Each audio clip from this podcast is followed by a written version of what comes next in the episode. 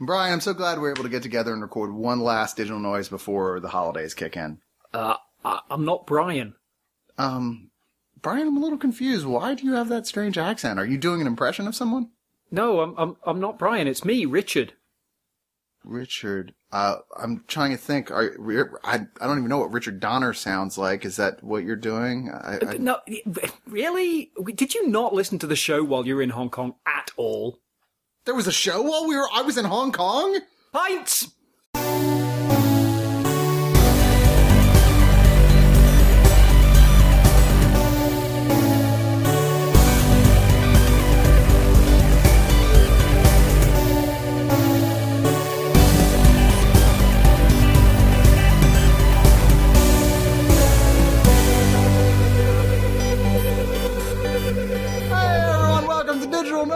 Episode. the episode right before Christmas. Thank you so much for joining us. I know you needed a moment to get away from your family, don't we all? But this week, Brian doesn't have that choice. I'm afraid he is firmly locked in in the faraway state of Indiana, wherever the hell that is. I, I think the whole thing is made up, personally. But regardless, he's on family vacation and joining us, of course, is our, our, our fill-in, the master from the side, from the Austin Chronicle, the guy who comes in and tells us we've been wrong all along because he's probably right, Richard! Morning. Hello. How's it going, Chris? Uh, it is going. I have not actually had my coffee yet, but Diet Dr. Pepper will have to do. It's a good enough filling. Yeah. Yeah. Don't put milk in it though. It's Oh, a terrible plan. no, yeah, that screwed it up a bit. Yeah. It did. I thought maybe that would be a new thing. I'd be like, yeah, I'm the guy who came up with that. Hot Dr Pepper with milk. No. Somewhere there's a hipster going. I can open an entire bar based around that.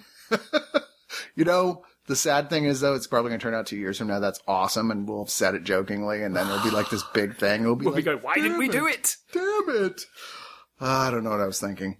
Well, we don't actually have any viewer mail today because I was so busy. We recorded the original Gentleman till late last night, and then after that, I was reminded that uh, I never did play the downloaded game uh, that uh, came out for the new Bioshock, so I started playing.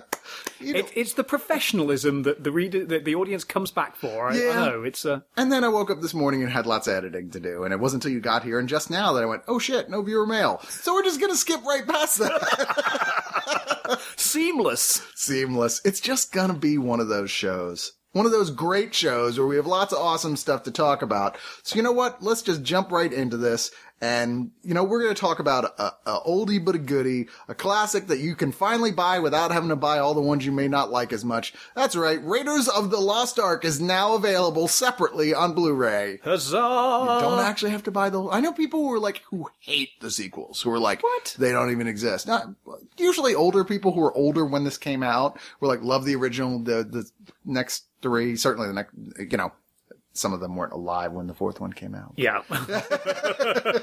Uh, but you know what I mean. The first one is like, there's no question it's the best of the series. Oh, It's it's a phenomenal film. The question then is, you know, just what order you put the rest in.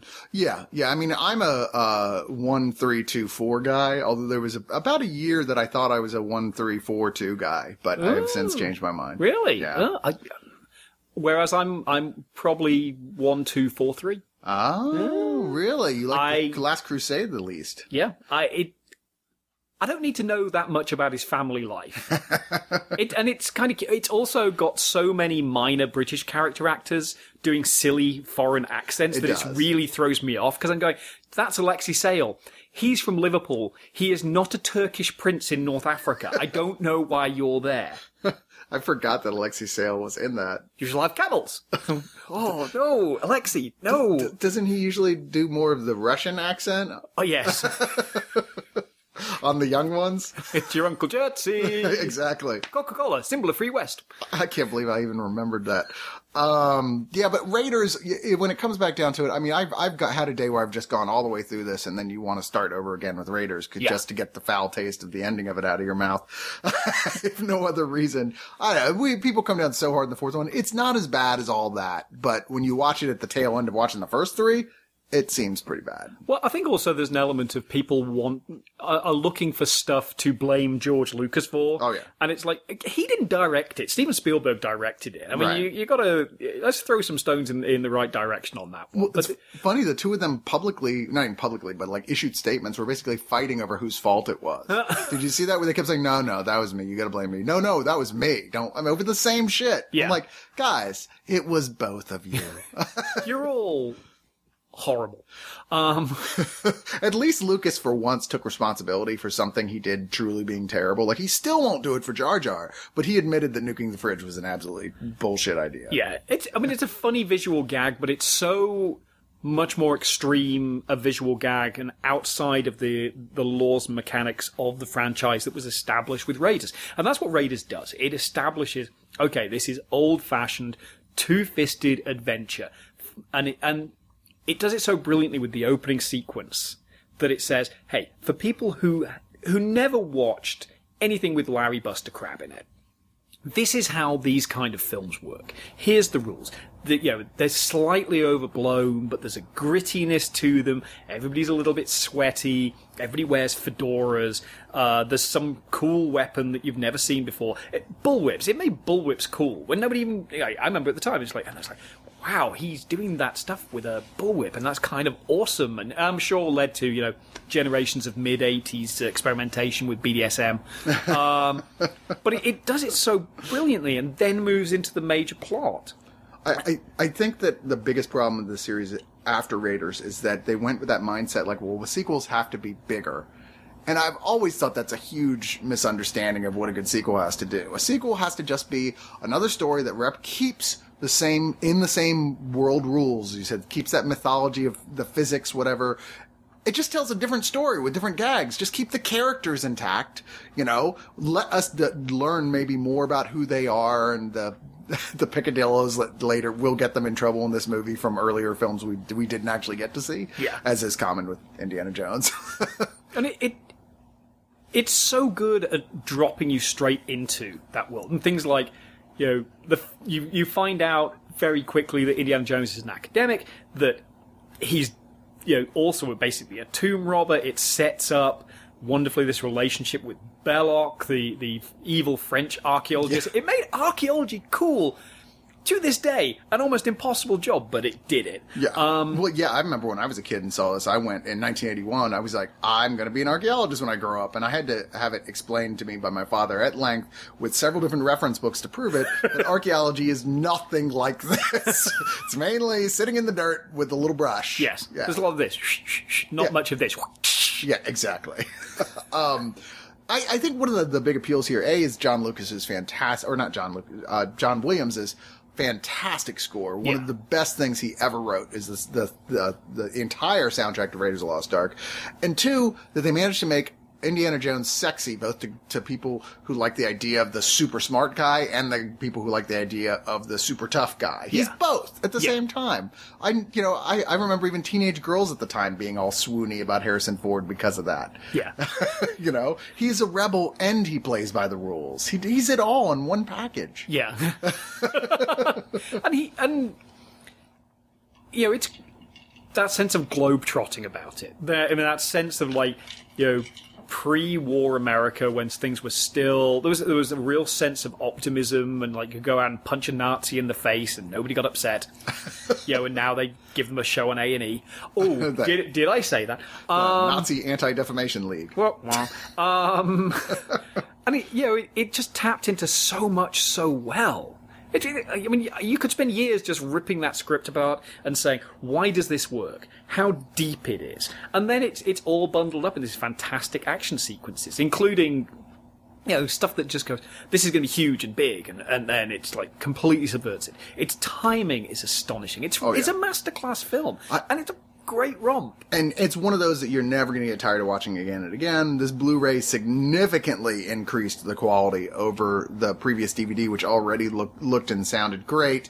Uh, now there is a downside with buying this separately as opposed to buying the box set. The box set had a whole separate disc for all the extras. You're not getting any extras if you get this separately. Ooh, Yeah, which really? Is, yeah, which is I thought kind of a Cheap. and it's reflects what's becoming more and more common in the mentality of selling Blu-rays these days, which is like let's try and get people to buy the biggest, baddest product, uh, no matter what. A lot of people are like like Wol- the Wolverine, which came out.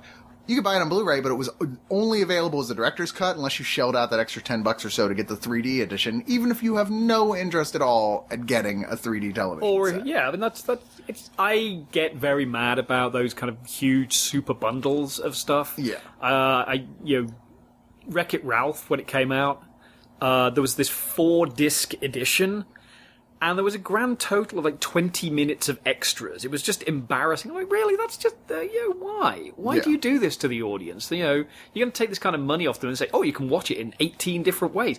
Nobody's going to watch it in eighteen different I don't ways. need the DVD and the ultraviolet disc and the 3D Blu-ray. I don't need that. Just give me the version that I intentionally went out to buy. Yeah. and then fill the, if you want to put another disc in there, fill it with bonus features. I'm sure there's some great economic reason to do this, and um, and it's not just a vile conspiracy to to make me tear my hair out. Yeah, it's funny. Even though I own like over 100 3D Blu-rays, I'm still have no interest in getting a, a 3D television. I just, I just don't care. Why would I want that? I have to say, having last Christmas sat home with our uh, and watched Hugo i in 3D on a on a home setup, uh, like it, you know, it's actually sometimes it really works. And in fact, a lot of people have said that with Pacific Rim, the 3D is actually better at home because you can actually see everything, and Yeah. it's less like getting smashed in the face by the entire screen all You the can, time. you can turn up the brightness on your television to make up for the darkness of the glasses, as opposed to the theaters, which are using half standard bulbs anyway most of the time. Yeah, that. Uh, what- uh, I know. Don't get me Yeah, I- started. all those filmmakers who go, "Hey, we boosted it," and then like everybody blames them when it's like watching six layers of mud. Yeah. Uh, all right, so let's move on to our next title here, which is another theatrical release now coming out on Blu-ray, which is Kick-Ass 2. Duh. Which, which you're going to have to speak about because I, I completely missed this in the cinemas and completely so far I've missed it at home. So Oh, well, this is all. You, although I do love the the the the comics, um, so I'm going to have to ask you. Um, with the first one, I think it went wonderfully until the final act when spoiler uh, the jetpack appears. And I'm like. You've kind of become a different film. It's slightly goofier. It's- with yeah. this one, is it that first hour and a bit, which is I think a wonderful, nasty little little comedy hero thing with with the right amount of gore, or is it is it the jetpack? It's more of the jetpack. Oh, And, but honestly, the biggest problem here is not even that. I mean, it wants to be both films at times, and it goes back and forth, like, between, like, you know, the big thing in the sequels is to have, I don't want to be this hero anymore. That's the biggest common thing in superhero sequels. So I'm going to stop being it. And it literally jumps back and forth from hit girl to kick ass. Changing their mind and then changing their mind again, like two times, back and forth, back and forth, back and forth. You're like, ah, fucking stop it! Just somebody decide to be somebody. And it doesn't help the fact that in this one, Aaron Taylor Johnson, whereas in the first one was convincingly this kind of insecure little nerdy guy, you know, was like, I, but who was like, ah, this is the, you know, I'm so obsessed with superheroes. I've got to do this no matter what. Who's obviously a little psychologically disturbed, but, you know, he was convincing in the part as much as it was a pop, you know, pop psychology, as it were, analysis of his character. Here, he's just looks like he doesn't really care that much. He looks like he thinks he's Superman. Like he's so ripped in this movie. Like first off, and you're like, okay, you no longer really fit this role. Yeah. Or the costume for that matter. I mean, you're like, you're preparing to play Quicksilver in the X Men, which seems clear, or the Avengers. I can't remember which one it was. Uh, Avengers This is because Avengers, they can get away with using them because even though they're mutants, they No, no, no. But there's Quicksilver's mutants. in both movies, played by two different actors. Yeah. The guy from uh, American Horror Story, I think it is, is playing him in the other one. But I always yeah, forget the which the is right to which. it, it's one of those few areas where the right gets so hazy that I think basically Fox and and Disney just decided not to get into a fight about this one because there was no good way forward for either of them. I just for those things I don't even understand. I remember. I mean, you, there's a hundred thousand movies out there where it's cross. You know, two companies working together on stuff, but for some reason, when it comes to superheroes, there's no interest at all. because Marvel wants all those rights back. Yeah, yeah, very much and so. um, I think at this point it's be- it's probably just become so ugly behind the scenes that Fox and Sony are basically just going, no, we we'll turn something out just to annoy you, Yeah. just to ensure you can't do this. This guy should just say fuck it, sell them the rights back for a huge amount of money, and then sign a, a first look deal with Image, who, as far as I'm concerned, are pumping out the best comic books these days anyway. 20th Century Fox presents sex criminals. I don't. I, I'd don't see see that come happening in the next five Well, minutes. you know, sooner or later they're going to move The Walking Dead to the big screen anyway. You Yeah. know that's going to happen. Somebody's going to go, "Why are we keeping this on television? We make so much more money if we put it in theaters, and people will go see it." There you go. Fifteen hour long. Please, more more like season one than se- than season two. Right? We don't Still want on the farm. two and a half hour movie where it's just them at the farm having like eating at the picnic table. Every once in a while, there's a zombie and they shoot it from a distance. There you go. I think it says everything about Kick-Ass 2 and how much it meant to you as a viewer that we've already got on to talk, talking about Walking Dead instead. It's so easy to get distracted from this because really, all right. So just to get into the plot here, uh, basically the lead character, Kick-Ass or Dave, uh, he's retired after fighting crime. You know, his Kick-Ass. 'cause at the end of the movie, first movie, he's had his ass kicked, but he ends up getting talked back into getting back into it by Hit Girl, Mindy Macready, played actually quite well again by Chloe Grace Moretz. She's by far the most interesting character in this movie. it's, not, it's not hard. Yeah, yeah, she's so true. good. I mean, she's- an she's- excellent actress. In fact, the, the well, we'll get to that in a second. But um, meanwhile, the the guy who was the who was pretending to be his friend in the first one, who was the mobster's kid, played by Christopher Mintz-Plasse. Who is lovely, by the way. Yes, He's such a nice guy. I've heard nothing but good stuff He's about him. He's hilarious and should get more roles. Uh, he's accidentally kills his mom, and which is a really goofy scene. Now he's in control of the whole mob and decides he's going to become a villain called the Motherfucker, which is just the first of many like forehead palming, like let's just be crude for crudity's sake jokes in this film. Swears vengeance on Kick-Ass for killing his dad with the aforementioned rocket launcher. Um, but of course. the- Right when Kick-Ass comes back, then Mindy slash Hit Girl decides she can't do anymore because her uh, guardian finds out she's doing it. So she says, "No, no, no, I can't, I can't do it now," and, des- and decides, with the only interesting story in this whole film, to go back to school and try and be a normal student and she doesn't realize she's going to the school in Mean Girls. So, I mean, it's pretty much the plot of Mean Girls here that she enters into as a subplot. And it works. It's funny. You get to see her sitting there and biting her lip with these horrible, horrible yuppie chicks until finally she does horrible shit to, and revenge. you're like going, you girls don't know what you're doing.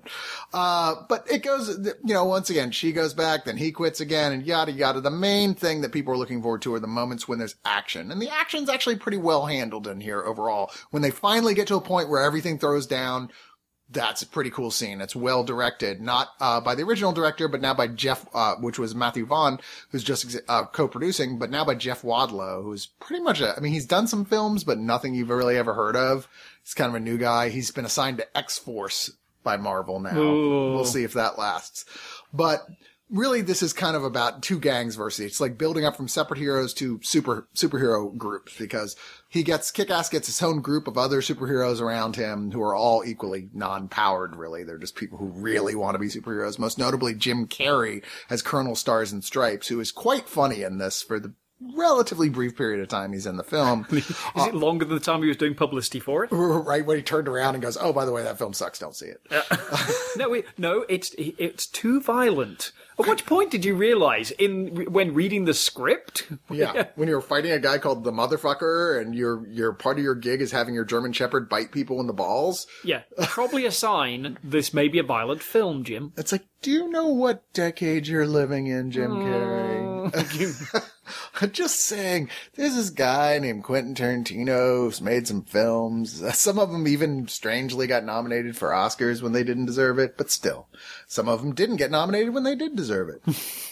Uh, anyway, so it, and the, the motherfucker's got his own gang, and uh, eventually it's all building up to one big fight that the outcome is inevitable. There's just not a lot of surprises other than how poorly written the script is. The big, the nice thing is you, you get some nice turns from some of the actors. Like I said, Jim Carrey is genuinely funnier here than I've seen him in something for, in a while. Surprisingly that he was the one coming out talking shit about it. But your, when your lead character is just as boring and flat as, as Aaron Taylor Johnson is, is in this film, it's just hard to give a shit one way or the other.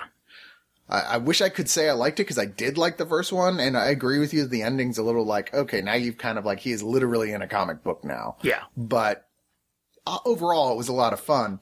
Regardless, this comes with a alternate opening. It's about three and a half minutes with a commentary by the director, uh, a unshot scene with storyboards that was gonna that says it was Big Daddy Returns, but I didn't watch it. I assume it was probably a flashback or something, uh, which is Nicolas Cage's character from the first one. Uh, Oh, he was so great in that he because was- he's so ridiculous. it was one of the big appeals was him and his relationship with Hit Girl in the first one was Yeah. like so the fact like that opening scene where he's shooting her in the chest with a gun and you're just like what the fuck is this yeah, and that terrible moustache as well. the worst as of the best decision too to do that uh extended scenes a making of kick-ass uh a look at the the Hit Girl uh, who's sort of like uh, jumping around a van while people are shooting at the inside of the van like a look at that sequence which I actually thought looked terrible but I guess they were proud of it.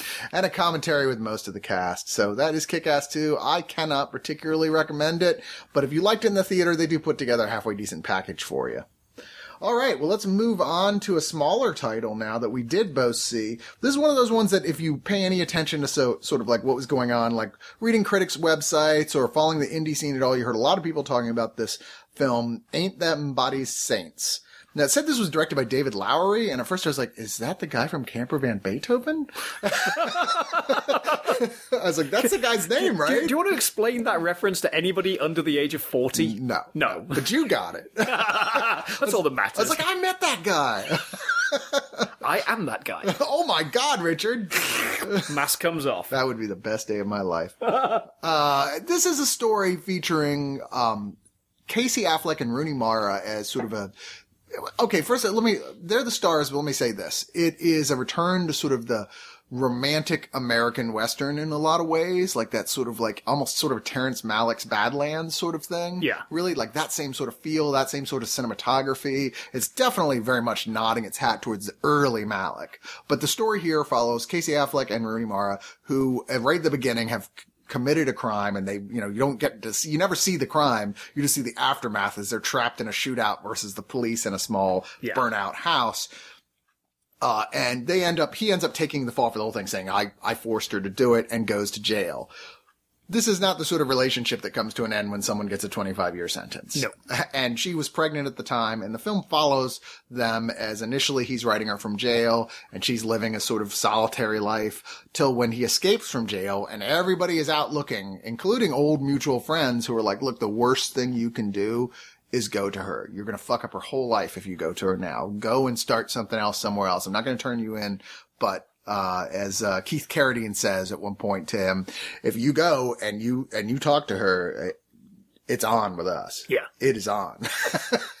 uh, and it ends up being a I don't know. It's it's kind of a beautiful film, I thought, in many ways, but it's going to be too slow for a lot of people. I think it's it's kind of what a lot of people wish Malick was still doing. And it, it is, it's very definitely riffing on Badlands and very definitely riffing on um, Bonnie and Clyde.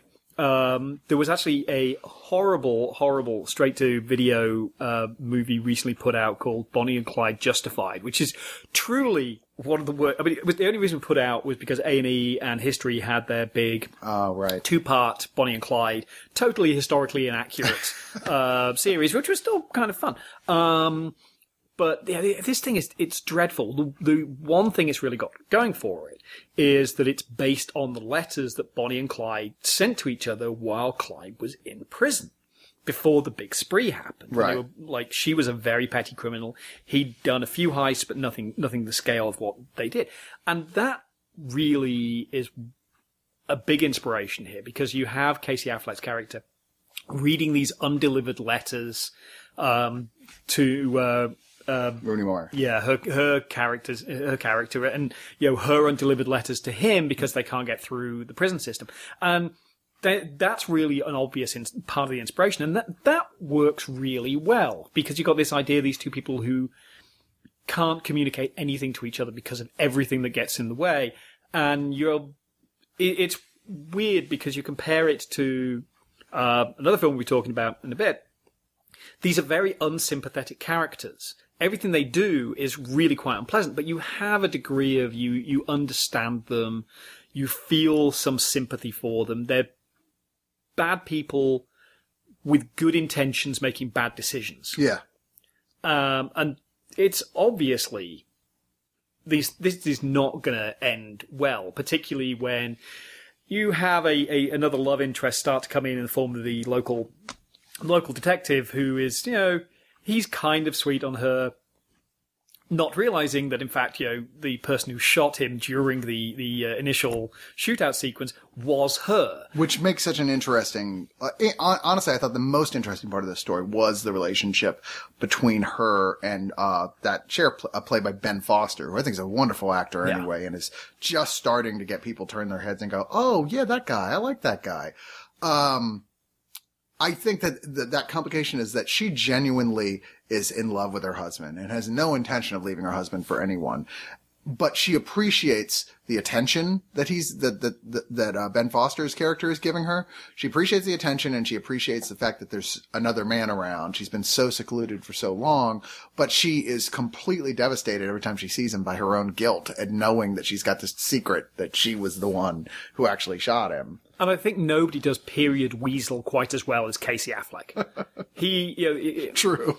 they stopped making people who look like Casey Affleck somewhere around like 1962. Right. I think, um, and he just, you know, he just does it so well. He's like those little darting eyes. He's just, I can't, whenever they try and cast him in a more like, oh no, this is totally just a good guy role. He's a hero. I'm always like, don't do that. That's not, it, some people can't get past their appearance. And Casey Affleck, when they give him something like this to do, when they give him a cr- little Weasley criminal, give him a lot of depth, give him a good director, and you've got a great movie. And I think this is a good example of him being extremely well used. And it's a gorgeous film. oh yeah. Know, I, I mean, to go back to the Malick thing, because obviously, you know, everything Lowery did, he must have been looking over his shoulder and thinking, Badlands is over my shoulder, and I, I have to be very aware of that. Yeah. Um, it's it's gorgeously shot. One of the best scores of the year. The score is just phenomenal. It's this you know roots Americana bluegrass. Um, it just works so well with the period of the film, the feel of the film. You know, it's it's very engrossing Yeah. I would, because I, I had like 20 other things I was supposed to be doing yesterday. and, I, and I just kind of went, no, I'm just going to put this in and I may have to stop halfway through. And I was like, no, I'm sucked all right the way in, it. all Yeah. the way through. I actually watched this when I was tired, thinking like towards the end of the night, going, "Okay, well, I'll watch some of this and finish it tomorrow." It's probably slow moving, and I was with it till the end, despite that it is a slow moving film. It's just it's so atmospheric in Yeah. the way it draws you in, and you really do care about these not terribly good people who have made some horrible decisions and know they made horrible decisions, but now what are they supposed to do when love is the most important thing that there is, you know, for them? It's you, you do root for them despite the mistakes they made. And I love a film that can start you off on that foot like that. and it doesn't feel the urge to fill in all the gaps. It No. do- you know, it, you know, there's points where people from their past turn up and it doesn't need to explain who they are or details. You know, it's very spacious in that way and it works incredibly well. It's, uh, it's a film which, you know, kind of credits the audience with a bit of intelligence, which I'm happy with. I'm always pleased to see the film doesn't I- spoon feed me everything. And, and frankly, I think if this had been released later in the year, it would be getting a lot more Oscar talk. But Yeah. it's the curse of, of award season that basically, if you came out before September, Yeah. you are forgotten about. Particularly the score. The Yeah. score is is so phenomenal, and you've got that the problem sound as, editing as just- well with that, where it's like there's so many big movies like this coming out. It's you, you got that choice between getting an Oscar or making some money on your release too. Sometimes Yeah. it's like a lot of the right way to do it always seems to me is just release it in February and do a limited release on New York and LA for a week in in uh, December, like a Yeah. lot of films do. So it's like okay, that way it qualifies. because as we know, uh, the only critics in the world exist in New York and LA. Yeah, apparently. Yeah, obviously, not bitter. Did you see the, the articles going around today where apparently a bunch of critics were booing and screaming at the Wolf of Wall Street uh, screening they got in, I believe it was New York, and these were, uh, and it was for the Academy to see it. And several members of the it? Academy told Martin Scorsese, sh- like one person apparently said, "Shame on you, Martin! Shame on you!" right to his face. What? Uh, Yeah, because they found it so offensive, and it's like, hello, have you ever seen a Martin Scorsese film before? Was what seriously? Yeah. Was Hugo your first one? Because apparently you missed like a few along the way. He does does have the, his odd proclivity for violence and unpleasantness and Yeah. scumbags. And then, yeah, but that's we'll get to talking about that in the future, uh, and I look forward to it because Oh, Wolf yes. of Wall Street is fun. But uh, this is actually, believe it or not, which is very uncommon for a little indie film like this, loaded with extra features that are pretty amazing, including a 13 minute documentary about this by the Ross brothers, who made oh god, I can't even say it. Chew. uh, Tchoupitoulas. Thank you. I couldn't even say that after you just said it. I only know it because I uh, I've been there. Okay, I actually It's- saw that movie. It's an area of uh, New Orleans, and it's uh, Yeah. There's some great seafood around Tchoupitoulas. Uh, in a film called 45365, which I didn't see, but they go by the locations of it and they capture some behind the scene action and stuff. There's nine minutes of deleted scenes. There's a music video for a song by, performed by Keith Carradine, which is odd. I didn't know he's a musician. There's, He may not be. yeah, right. That would make it even better. Depends on how you define musician. Uh, about five minutes of behind the scene, extra behind the scenes stuff, the trailer, uh, and the best thing is that, alright, first off, there's a thing that says color bars, but if you wait for the color bars to go by, uh, there's a series of bloopers and outtakes, which you also don't expect from a little indie film like this. But holy shit, there's a whole nother movie here. The first film by David Lowery, which was called Saint Nick, about a young brother and sister who've run away from home and live out in the woods, uh, like in Badlands. the entire hour and a half film is on here. I, I think that's a wonderful thing to do for filmmakers. Uh, they did the same thing with uh, Vanishing Waves, the director's first feature. Oh, is there- I didn't know is- that. I'm pretty sure it's Vanishing Waves. Uh, The first feature is on there, and it's phenomenal, and you can really see. You know, this is something that's not going to be worth releasing because there's not going to be enough people to buy it, but you can really finally get somebody's calling card out there.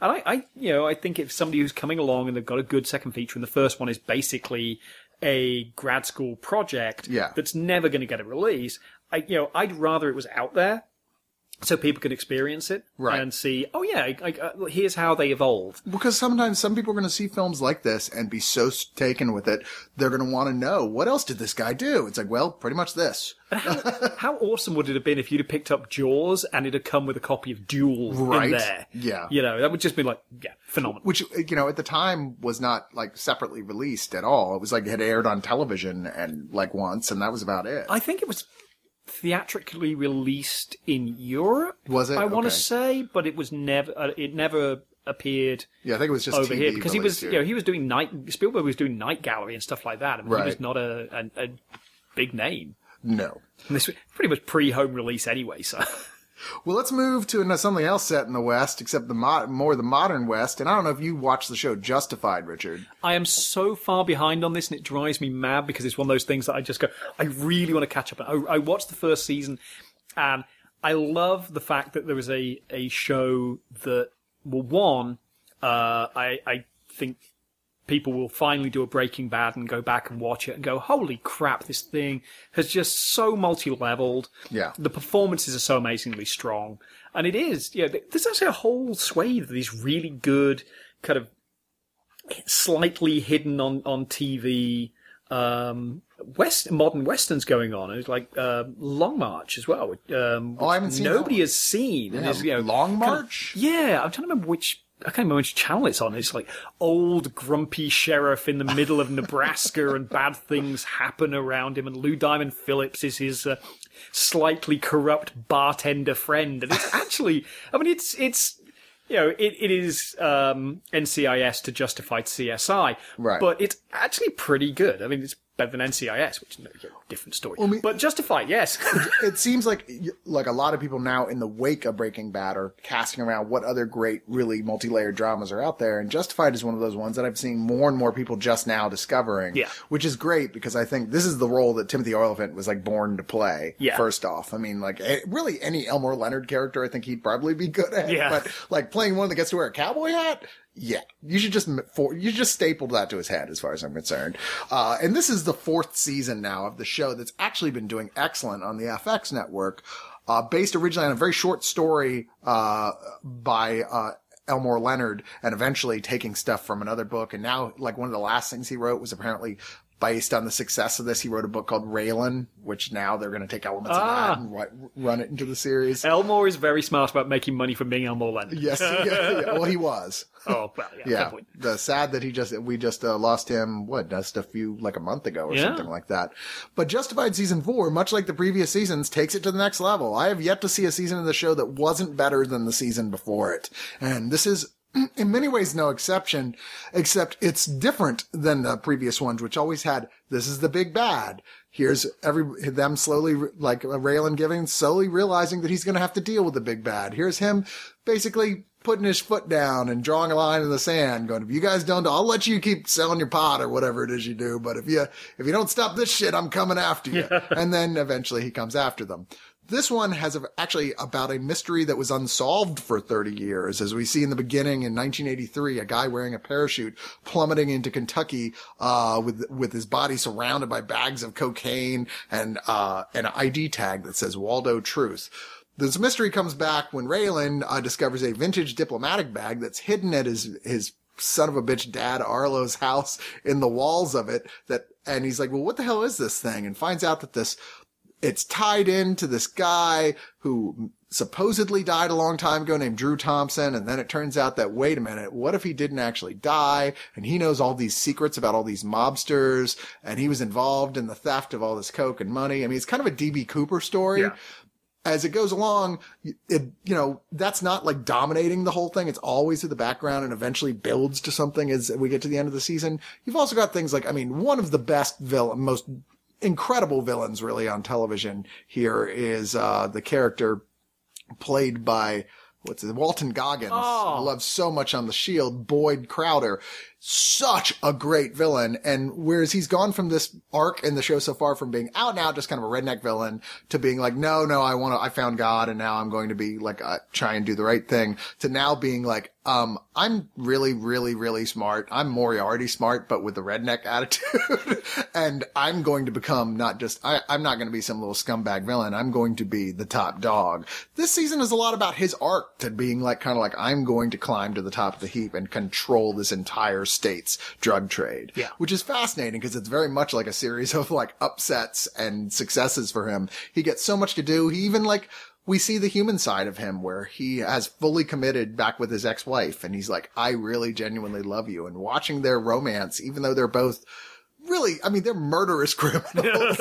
You're really, you want their relationship to work out. You're like, oh, that's so sweet that they actually have that really abiding love like that. Walton Goggins is just a generally phenomenal actor. My my biggest point of complaint uh, with Machete Kills was I went, great, Walton Goggins in here, and then he disappeared after like a minute and a half, and I'm like, no, bring Walton back. I- uh, he's just in, got this incredible sleazy charisma. He was one of the best things about The Shield, which I think is, Oh, is a yeah. series that people are increasingly going back and realizing how great that was. I mean, people talk so about amazing. Shakespearean in Breaking Bad. I mean, it is truly and overtly Shakespearean, and it, the best, the best open-ended payoff to a series ever. You you get all the way through, and something like you know a lot of series you kind of go, well, they bring it to a resolution. It feels like oh they went, oh it's the end of the final series, we've got to finish it, or it's left open. It's like it's too ambiguous. This is just a great character piece, and he was so good in that. Oh And my god! And he's been in movies forever. Yeah. like he's one of those guys. I'll watch an old movie I like, and they go, "Oh my god, look, it's Walton Goggins." I didn't know he was in that because only now do we know who he is. I'd love to see him and John C. McGinley. in, a scene, two guys who openly go, "Oh shit, it's him from that thing." Right, like- right. But he's, I think he's really, he's getting a lot of recognition from from this show, and particularly Oh, yeah. from from what I'm hearing from from you know season four and five. People are really going. This guy is really, truly spectacular, and you know, season one, that wonderful balance between him and Timothy Olyphant is like. You really do go. They are one step away from being each other yeah, and that it's kept that up through four seasons as the hero becomes slightly more of a hero and the bad guy becomes slightly more of a bad guy and they're like amplifying each other. And i think you know to pull that off. There's this great moment in this season where, uh, basically, uh, uh, Raylan's asking, uh, Boyd, so, you know, how do you sleep at night knowing what you do at the end of sort of a monologue? And they keep talking and it turns around where Boyd is able to give that exact same speech right back at Raylan. Raylan can't say a goddamn thing. you know, you're like, yeah, that is true. You guys are both kind of, you're just both right there on the edge of the law all the time. Yeah. I mean, they are reflections of each other in many ways. That's why it's such a fascinating relationship. And yet they both do, it's like at first, when the first season is like, starts, I mean, they were friends when they were kids, but like, now there's no respect for Raylan to Boyd at, at all the first season. He's like, you're just a piece of shit criminal. I'm going to pull you in. But at this point, he knows what he's dealing with and he does kind of respect them. He is kind of like, look, I'm not gonna, if I was gonna bring you to jail, there's one speech is like, if I was gonna put you in jail, I've got a laundry list of shit I can put you in jail for. But it ain't, it, yeah, I'm not, it's not gonna go down like that. I'm, gonna, I'm gonna pull you in for something real if I'm gonna pull you in. no, no tax avoidance for this one. exactly. Yeah, you're not dying of syphilis in prison. So. Uh, also really spectacular in this season. There's two, two more actors here who I think are very underappreciated and are just now starting to get more appreciated for what they're capable of doing dramatically. One is Jim Beaver, who appeared briefly last season, but now has a much bigger part as a sheriff who kind of has found himself because of a secret known by, uh, Boyd Crowder, kind of under his thumb and reluctantly having to do stuff for him he'd rather not. And about this arc for him is about him finding a way out from underneath that, based partially on the fact that he's sheltering a young prostitute that Boyd wants to kill. Uh, the other really surprisingly awesome thing in this is Patton Oswalt, who joins Ooh. the cast as a kind of pathetic little constable, which is like just above being a security guard, pretty yeah. much, uh, who is really, who deals with massive insecurity every day that everyone, I mean, everybody talks shit to him wherever they go. They just like, whatever, you little pig, pussy, get the fuck out of here. You're not even a real cop. Like guys just talk down to him to his face like that. He can't do anything about it. He's just kind of getting sick of it. And the only person who seems to be nice to him at all is Raylan Givens, who's like, un, you know, it's like, he's a good guy. Come on. Don't be mean to him. And he has this really fascinating arc that comes to him at the end, getting to do one of the most intense, like, guy getting beaten up because he won't tell what he knows scenes I've seen in any television show ever. That where it's so uniquely Patton Oswalt, where his humor is still there, and yet it just makes you want to cry to watch it because he's getting the living shit pummeled out of him in yeah. the sequence. He gets this incredible arc in the show where I'm like, wow, Patton, cowboy hat is off to you, sir. but I really recommend season four. If you've been enjoying the show, it's not going to dissatisfy you at all. It's right up there with the, as the best stuff they've ever done. And if you haven't started yet, my God, just go and get season one. Start from the beginning. It is one of the best shows currently on television. Oh, yeah. Undeniably. Yeah. Uh, a lot of various special features on here that you expect from these certain outtakes, commentaries, little featurettes about elements of, of the show and, and, uh, uh, new characters on it, including a thing specifically about Patton Oswalt. Uh, and there's bonus content here as well on the Blu-ray, including a special about Walton Goggins in particular, which of course is always worth looking at. Mm-hmm. All right. Well, let's move on to something else here and let's talk for a minute about Elysium. You saw, right? Uh, I, I, think we were at the same screening. I think we had a bit of an argument afterwards about did whether it was really? genius or not. well, Elysium is one of those films that did divide critics, certainly. This is the second film by Neil Blomkamp, who brought out to great acclaim. Uh, his first film was it District, uh, District 9, yeah. right? Okay, I always want to say District 13, but that's District B13, which yeah. is a French, uh, parkour film yeah, which which is which is great. Which is actually a, a, really great little film. It is a fun little film. It's the completely sequel, nuts. not so much, but I, well, we, we'll talk about that in a moment because I, I, have a I have a theory about, okay. about this film, but we'll, we'll go we'll go there in a moment. But uh, you know, I think the problem that a lot of people had with Elysium, and I understand it, I do more so now than I did initially, was that even though he's still dealing with like it's, I think it's just as smart with its political and sociological themes, certainly. I mean, it's, I mean, it doesn't exist outside of them in some ways. At the same time, he, it feels needy for attention. Like, I need to lay a more traditional Hollywood film and Hollywood themes on top of this for anyone to take me seriously is what it feels like to some extent. Yeah. And that plays out largely with, uh, the, the plot elements that have to do with Jodie Foster's character, who is, uh, the Secretary of Defense, who is, she, forget what her role even is. She is like the ultimate, like, yuppie 1% piece of shit who's ever lived. And French. Like George W. Yeah, and George W. Bush would go like, "Seriously, lady?" Yeah. Like, uh, the the separation here, if you guys don't know already, most of you probably do. There's 2154. There's two classes of people. There's the one percent, and there's absolutely everybody else. The one percent live on this huge space station called Elysium that floats over the Earth in orbit and is filled. It's just you know, it's every uh, amazing bit of technology that exists is up there. No one ever gets sick because there's hu- these wonderful med, med bays that cure you of whatever you Everything. want. They've got, yeah, everything is there you could ever want. Whereas Earth is just fucked. It's overpopulated. It smells bad. You can only get old issues of Cracked, not even mad. It's just really, it's not so good. Uh, and in amongst all this, of course, is Matt Damon playing Max DaCosta, who, uh, Matt Damon as the world's least convincing Hispanic gentleman. what is, the, that was an odd choice. It was a wasn't it? very intriguing. It's like yeah, he's the only white guy in that entire neighborhood. yeah, and, it, and, and he's very Matt Damon. Yeah. Very Matt Damon in this, Well- which is not a bad thing. I- yeah, but it's it, it's a it is a weird casting call. It's. I think it was. This was another one of those. Probably the studio going because he was not who he wanted. He wanted Eminem to play this role. Actually, Really? Which I hate to say it would have made sense. I think it would have been phenomenal. yeah. Uh, but Matt Damon. I mean, he doesn't do a bad job in it. He's just odd casting. He's a former criminal who lives in the ruins of Los Angeles. Works in an assembly line for this huge corp- military corporation that makes arms and weapons for Elysium. But there's an accident at the plant that exposes them to a lethal dose of radiation, saying you got five days to live. Yeah, the world's worst health and safety at that plant. It really like everything Right. seems to be designed in a way that's like, well, we know we've got lots of disposable poor people, so uh, we'll we'll let them die Right. regularly. It's just really badly run. It just seems inefficient. Yeah, that doesn't happen anywhere here except for well, okay, now this. Oh yeah, but but it's like actively Uh. actively designed to to endanger people. It's not like passive, like ah something may go wrong, but eh, you lose a few fingers. Right, like it- it's like- like, those machines are out to get you. It's built like the innards of the ship in Galaxy Quest. Why is that there? That doesn't make any sense. Who designed this? What an asshole. uh, but of course, like he decides that's not good enough. I'm going to get onto the dream as people try to do all the time and fail. I'm going to find a way onto Elysium, get into one of these med bays, which is the only way I can be cured. And I would be cured in five minutes. Yeah. And, and cure my cancer uh, he gets wrapped into a whole thing where he has to go to a smuggler, uh, and agree to get there, but only if he steals financial information while he's up there. And he, th- it, part of the deal, they give him the super exoskeleton so he can actually move around and be strong and beat people up. So he can punch Sharlto Copley eventually. which is kind of awesome. yeah, it is Yeah. kind of awesome. I've often been tempted to punch Sharlto Copley. And you never even met him. Uh, he's just so weaselly. Yes.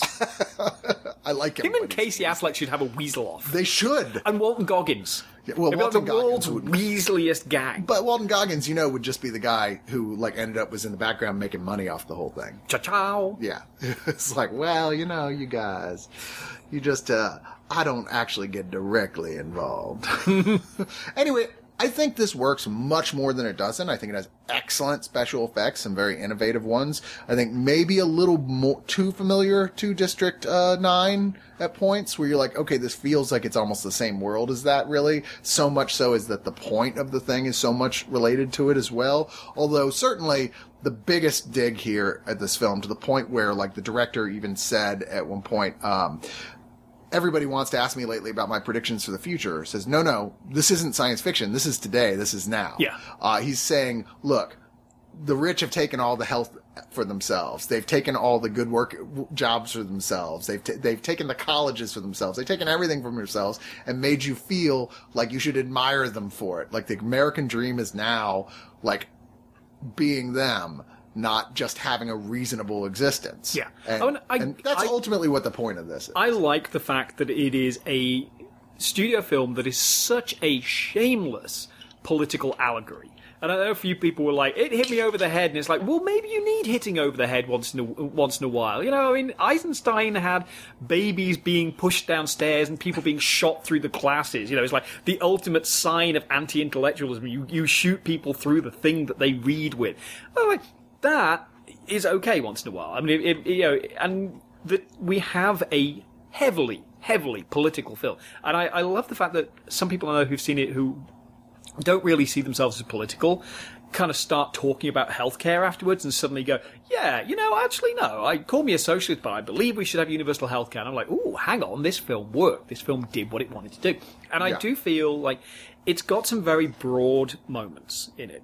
And they felt to me like District B13, the, Yeah. particularly the sequel, which gets kind of big and almost cartoonish. And like you've gone from, you know, a parkour detective cop drama in the first one to, uh, you know, I love that you that's have a these, genre now. it should be. There should be more of that. And Matt Damon should be in one of them. Just going, really? I'm, I don't want to bounce off that. Yeah, no Um, bouncing for Damon. And then, but you have these kind of big, broad stereotypes that are drawn out in B13, and the, the same thing happens here to a certain degree. I think it's wonderfully shameless, and it's it's kind of a very French film in a lot of ways. It's like it, it has a lot of the the energy of modern French street cinema.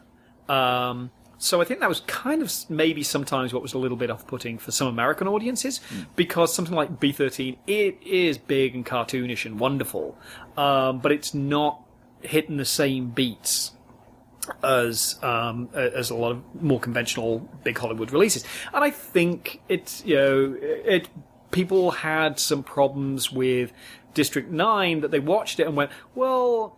You know the narrative flow is a bit weird, and I think with this you see that Blomkamp is is still, you know, he's he's a, an African and European director, and I think you have to remember that to a certain degree. It's not making allowances for it; it's like a slightly different form of storytelling. Sure. Um, and the fact that you know he does have you know the the ultimate ice queen villain in this, Yeah. that makes her French, which is so wonderfully you know they, like okay, let's make a film about about basically class consciousness and access to healthcare, uh, and have this you know glacial French presence, and and she does try, but her accent is it, it wavers occasionally, Yeah. but it's it's you know. It, it's little digs like that that I thought were, were phenomenal. Well, the thing is, like, she ultimately, in the movie he's making, is a symbol and not even really a character. Like, and I, I think that that's part of the problem a lot of people had accessing this film making is that so many of these people here have not much actual depth to them at all, are not Yeah. convincing as people in any way. He's telling a fable, Yeah. really, about now. Uh, it's all metaphor. Even Matt Damon is barely a character throughout this. He's a symbol, symbol of the proletariat, you know, you know. And I think that that drove a lot of people crazy. But I there's so much shine here. There's so much. I mean, stuff that's entertaining and fun along the way, and that I had trouble really resenting it for that. I mean, it wore it on its sleeve. That's what it was. Yeah. From the first 20 minutes of the film, you're like, this is the kind of thing you're getting into. It's a political fable, but with l- just lots of people getting shot and cool science fiction stuff. Who am I to complain? And it did have William Fichtner as the, the world's most oblivious industrial plutocrat. And I, that was one thing I really liked about this. Was like you got this real sense, and um, sorry, about to be a bit of uh, French left bank philosophers going on here. Um, uh, I think it was uh, Barthes had this idea of, of biopower that he said, you know, what people have forgotten is that ultimately the 99%, that means there's 99 of you to every one member of the 1%. Right. And the you know the one percent kind of get kind of forget this after a while and do become oblivious. And Fichtner just wanders through as this guy who owns the factory where Matt Damon gets irradiated and doesn't turn into the Hulk, which would have been cool. Um, a very different film. Very different film. But you know, when bad things start happening to him, he's just like, oh, oh. Oh, he's not. Ah, he's like he. Nothing bad has ever happened to him, so he doesn't even understand how to react to bad stuff. He stuff. doesn't he's like, have a frame of I'm reference." slightly confused by this, and, he- and it was that was rather glorious because Yeah. he's just like, no, I'm so spoilt, I don't know even how to be upset. Yeah, there's a point of this towards the end of his appearance in this film where he's like looks more just kind of indignant than like than in a panic like you should be. There's a lot of how dare you people are waving, you know, plasma torches in his face. He's like, uh, this is appalling. You should stop now. Don't you know who I am? it really is. It's a, it's a real. Don't you know who I am? Moment. Uh, yeah, I, I, I, this couldn't have been made by anybody who hadn't been at the bottom level of that rung at some level Yeah. of their existence. I'm sure he worked as a waiter in a expensive hotel at some point or something. Neil Blomkamp, that is. But I don't know. I think Fichtner gets that as well because you really Yeah, feel maybe he's playing that and going. This, he's he ha, he knows who he is playing in that moment. You can feel there's a real sense of him going. Yeah, I hope you recognize yourself. He's such a terrific- Mr. Two two percent tip. He's such you. a, ter- terrific character actor, and I'm so glad he's finally starting to become like more of a known name. Yeah. I love Fichtner. Uh, such a great villain in anything, and he can play totally different kinds of villains. And if you haven't seen it, do see him in Wrong. Oh yeah, oh, 'Cause yeah. he's- he's- such a different role from anything else he's ever done. Not you. You expect that he's like this super bad guy because it's William Fichtner, and like, yeah, when isn't he a bad guy? But he just turns up and he's like totally goofy and Goofy, weird new and age, funny and hilarious. You're like, Yeah. William Fichtner. uh, anyway, th- I think ultimately I enjoyed this a lot because it, it, it partially I what you started with was saying. You know what? There's nothing wrong with films that do beat you over the head with things that need to be said politically every once in a while. I mean, indie films do it more often, but the fact that Hollywood actually put one out like Yeah. this that's not like just kind of the same exact shit we've seen a billion times before, like Oscar bait. This isn't Oscar bait. This is for the people who need to hear this message. Yeah. you know, the people who are like, I just want to see an action movie. They may come out irritated, but now at least it's going to be a talking point. Yeah, this is going to be sat in dollar theaters for a lot longer than Twelve Years a Slave. Yeah. You know, so you know, there's this question of who are you talking to and what what degree you expanding the the political discussion. Um, you know, and and it does that phenomenally, and it has lots of shooty and bang, and Sharlto and and Matt with cybernetics bolted awkwardly onto them, and that was one of the great design decisions uh, that they make is that You've seen lots of film with cybernetics, but they go, well, it's all inside, or maybe there's like one glowing eye. Yeah, which- but this is like, no, they have stuff bolted into their bones. Which reminds me of like a Deus Ex. I don't know if you've ever played Yeah. those games, but Yeah. it's very much that. Like there's all these guys just filled with mechanics and parts, and it's never, they're never all cool and shiny looking. No. they look, they look terrible. but they're like, hey man, I can jump 20 feet. I don't know what to tell Yeah, you. And, it, and the fact that you know Matt Damon's character embraces this because it's something he has to do to get what what he wants done, and Sharlto Copley d- embraces it just because he's horrible. He's he is this a- incredible, unpleasant, not even a, a hitman. He's this you know force of nature that the the plutocrats on the on the floating space station. Uh, Unleash occasionally to do many stuff that they're not supposed he to. He just do. represents the military. Yeah. Yeah. As, as, you know, he is that, uh, like, it doesn't really have an identity of its own. It gets Yeah. sent out, you know. He's Blackwater. yeah. Yeah, he's he's those you know off the books, unpleasant little forces. You know, he's a, he's a uh, kind of post cyber Captain Willard. Yeah. but without any of the the niceness about him. Agreed. Uh, now, of course, this uh, looks beautiful on the Blu-ray, uh, and it, it really, it's more or less m- most of what you expect from a decent collection of extras on here, but nothing that in particular stands out. A bunch of separate featurettes that go in the various different elements uh, of the film and the casting. Uh, three-part documentary uh, that that- is more of an EPK, I believe, than anything else. Uh, there's one extended scene called Kruger Wakes Up, but it's only like a minute and 45 seconds. Uh, and then, uh, the, uh, I guess the pop-up stuff in here is like where you can explore the conceptual art, 3D models, and visual effects progressions, uh, during the, the course of the film. But, uh, I think it's a solid package. It's, you know, I always, my, my favorite, one of my favorite things for these sort of things is when they end, add trivia tracks, which as far as I'm concerned should be standard for Yeah. anything. This does not have that. or a gag reel at the very least. Cause I like to see after film everybody that they had fun making it. And maybe they didn't have fun making this. I don't know. There's no gag reel. there seemed to be a lot of, of uh, stuff to fall over, uh, and it can't have been particularly considering particularly how much Sharlto and, and Matt are kind of wandering around with all this stuff bolted on. It doesn't look like that was comfortable to work with, but that's kind of you know it's not supposed to. Very true. Well, let's go to horror and the folks at Scream Factory who we love so much. Oh gosh, I love the guys, guys at Scream Factory. We don't share the exact same taste in movies all the time, but I do appreciate the fact that they're pulling out these little like films that have kind of a cult following, like barely a cult following, but you never would have get a chance to discover them otherwise, and they treat them with reverence. Oh, I, I don't think they're what Criterion used to be.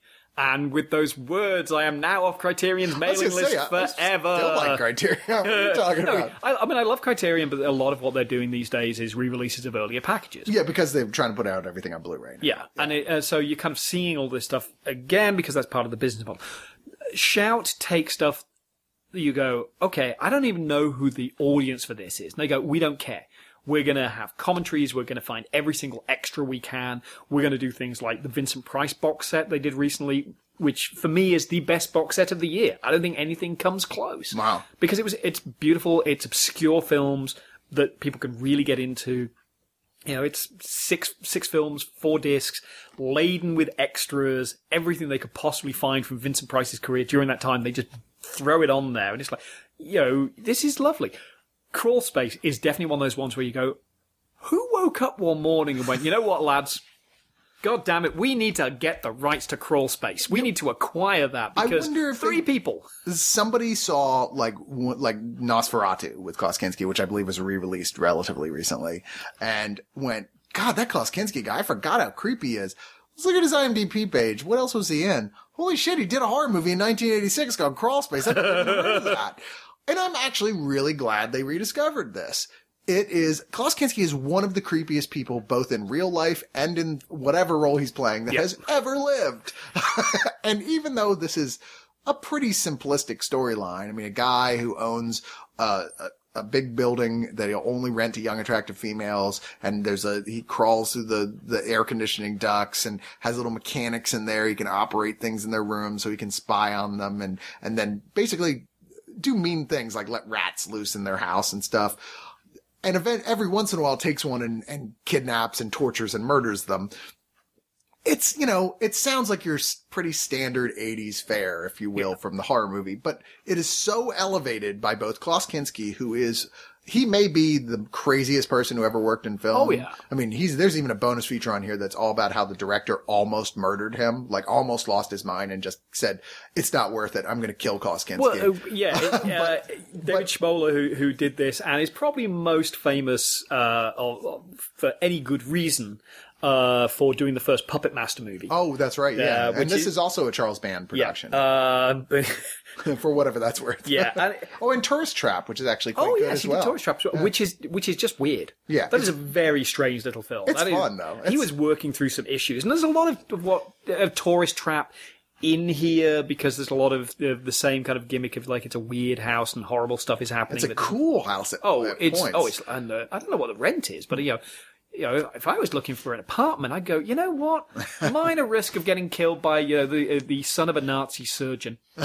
um, uh, you know, but I mean, look at those views, and the windows are huge. I mean, what are the utilities on this place? It's a trade off. there's a the director does some really interesting things with this as well. One of my favorites being this interstitial moment every time after Klaus Kinski kills someone, he there's a scene in with a, a black and white checkerboard room and floor and a white table on top of it where he sits with a gun and like Russian roulettes himself. And then, you know, it'll, be, it'll obviously clicks on an empty barrel. Otherwise it wouldn't be much of a movie and, and goes, so be it. Yes. And you're like, wow, that is creepy and effective. And every time he does it one more time than the last time. And this plays into a nice series of like chapter endings all the way through the movie, all the way to the end. But even more so than that, there's a bit of like, there's a bit of like this being a precursor to Saw almost in Yeah. some ways. That this Oh, yeah. whole place is outlaid with crazy traps. It's and- really obviously an influence on Saw. It's a big. It, uh, I don't think you would have had Evil Dead Trap without this. God, I haven't seen and that a lot. so long. Oh yeah, but I mean, you can really feel like you know, somebody went because Evil Dead Trap was like two years later, and I'm sure somebody must have gone. We can take the ideas from this and put in weird fetus baby killer monster thing, and just put the word Uh, Evil Dead and- on it so everyone will rent it anyway. yeah, and voila. um, but yeah, I- and this really you watch for Kinski. Like every other Yeah. character is utterly disposable. I'm sure that some of the costume. Oh yeah, I'm sure that some of the costumes I've actually seen in other Charles Band films. I mean, it's it's you know this is him at his you know lowest budget schlock and, and shock nonsense. But from moment one, and this is one of the things I think is so great. This other films, you go, well, who's the bad guy? And it's like they hired Klaus Kinski. You know it's him. Of course it's Kinski. Yeah, of course it's Kinski Was being. there any chance he was going to end up being the romantic lead? No, yeah, and it's this not. brief period where after he kind of stopped working with Werner Herzog, because I think even Herzog had gone, ah, I hate you. I hate you. And the next time we film something, we're going to go in the Amazon. I'm just going to push you off a mountain.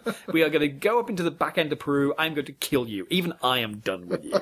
um, and it's, yeah, but he's so crazy good in this. And from moment one, you're like, nope, he's a nutter. And you're just going, how crazy is he going to get?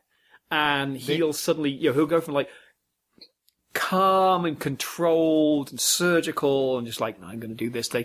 And then go, I'm going to cover my face in lipstick and put on a Nazi hat and just like, and just like goose step around for no good reason. And it's like, like, where are you going with this? He patently didn't care, but Kinski not caring is still so much better and more entertaining and more enthralling than a lot of people giving it their all. That's the thing. Is like, especially when I watch this extra called "Please Kill Mr. Kinski," you, you really have to get this for that. If nothing Yeah. else, it's only ten minutes long. It's a nice accompaniment to ever seen Werner Herzog's "My Best Fiend." Yes. uh, but uh, which is about his working relationship with Kinski. It's there. Kinski hates directors, and he wants nothing to do with them. If he agreed to do the film, he read the script and said, "Now I'm going to do whatever the fuck I want to." And it's just you know watching where everyone else is very polite, everyone else is doing their job, but they're all mediocre as hell actors. Kinski won't do a goddamn thing anyone tells him to. He will just absolutely, like one day he'll say, do this, or I'm not going to do it. And they'll go, okay, fine, we'll do this. And the next day he goes, God, why are you doing that? Do this entirely other thing. It's like, he's insane and incredibly difficult to work with and turns in this performance that is so much better than the film he's actually in. And one of the other extras is um, the uh, uh, visual effects director Yeah. talking about working with Kinski, and he was like, "Ah, it's so frustrating because he'd get bored halfway through doing a prosthetic and walk off." And he'd be like, "Well, how am I supposed to do this?" And he said, "Well, it's all right because you know he doesn't do close-ups. You're gonna have to get a different hand to do the close-ups." So I'm like, they're like, "Well, why do we even bother?" It's like, ah, whatever. Just, just let him go. And I mean, this is a film where at one point the producers were thinking of putting an insurance policy on him and having him killed for the cash because they'd make more than the film would. Yeah, yeah, I know. I mean, they they talk about that in all Overtly. seriousness. Like r- they really had a discussion about it. yeah, and, it, and it's uh, and it's a terrible film that is still worth watching, which is one of those great contradictions. I think it's something that Shout understand. They understand those films that's like there's something so magical. You know, it's a real diamond in a pile of crap. Thing. Yeah. Like you, you know, you're wading through crap, and as long as you come in going, you know what, I'll put some gloves on. Uh, When you find that wonderful thing, and in here it is Kinski's performance. It is some of the traps which come out. The final chase sequence where he's hunting down the last girl. Oh, yeah. uh, through the house is actually pretty effective. Yeah, Um, it's it. You're tense watching it yeah. because this is the type of film that could go either way. Yeah, and it, uh, by the way, the title is a lie. The, there is no crawl space. It should actually be called Heating Vent. Yeah. Um, because he's, and but there's, he's kind of wandering through uh, uh, the these vents, and it keeps adding things in where you go, he's really thought about this, and it's not like it shows you X in the first five minutes, and you know it's going to pay off. There's one point where he's crawling through the duct, and suddenly goes, I don't want to crawl through the duct.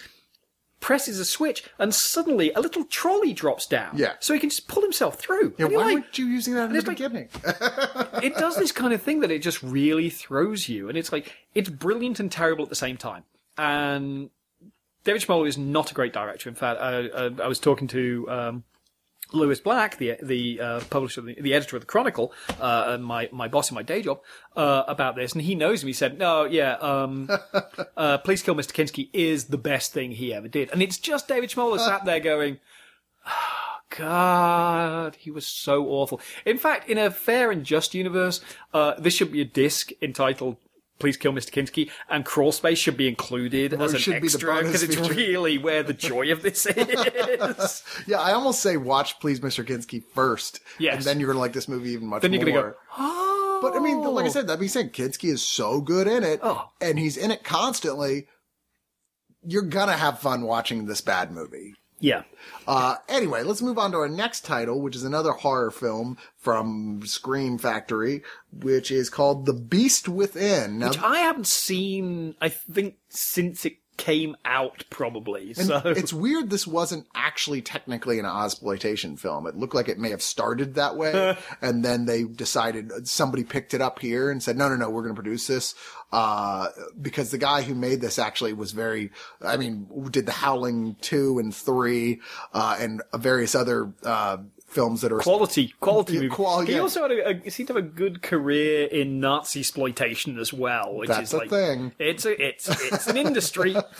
But this one actually has uh, Ronny Cox and uh, oh god, what is her name? Uh, who plays the? Uh, is it really? It says it's Bibi Besch. I thought it was uh, the girl from The Howling. It looked like her. who plays the uh, uh the the mother. I, I don't know. I've not watched since, this since puberty, so you know. Okay, yeah, it says it, it says it's Bibi Besch, but I'm like, really? Uh, anyway, th- these two, Ronny Cox, of course, you've seen in a billion different movies, including like RoboCop and stuff like that.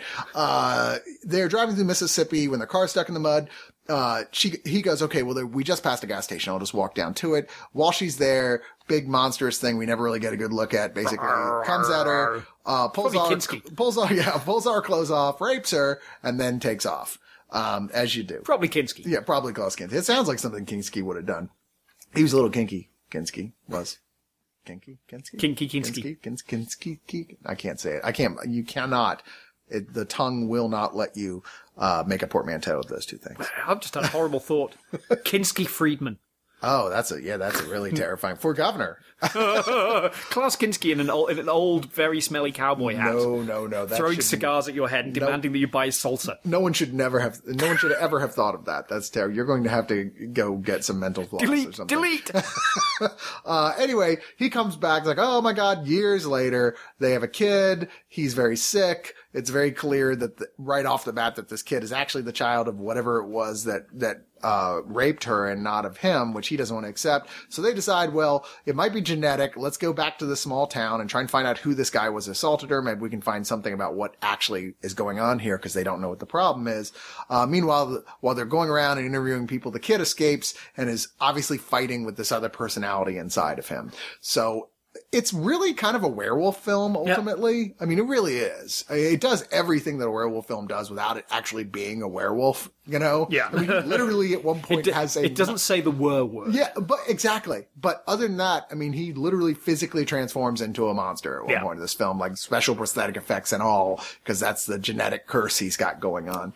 Curses. And it's a cool scene for what as goofy as it is. It's just kind of one of those like, you know, there's a reason why Hollywood sometimes cuts away quicker because from these moments, you're like, yeah, guys, that just looks like a dude with a air bladder underneath a Halloween mask at points.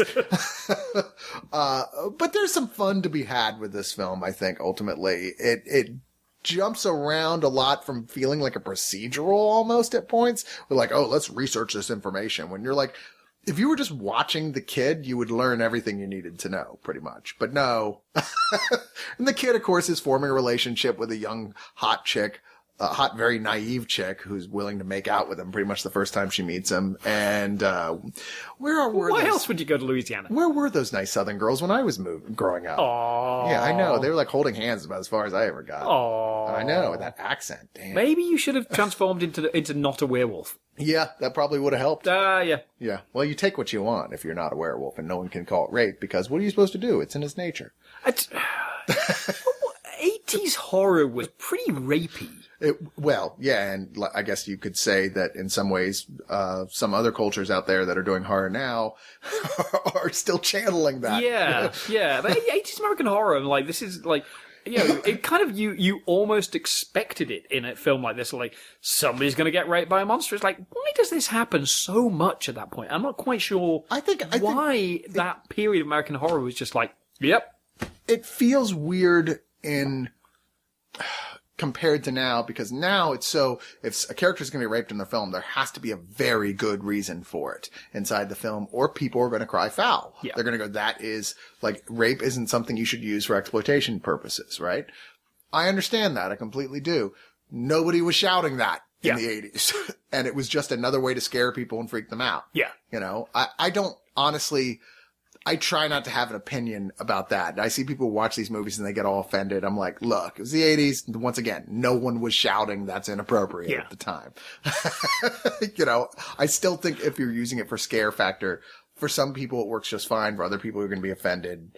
I actually asked Abel Ferrara about this because they've just re-released Miss 45. Oh yeah, yeah. Uh, and I asked him about that and said, you know, I mean, like, weren't you worried that you've got a you got two rape sequences in the first ten minutes of this film?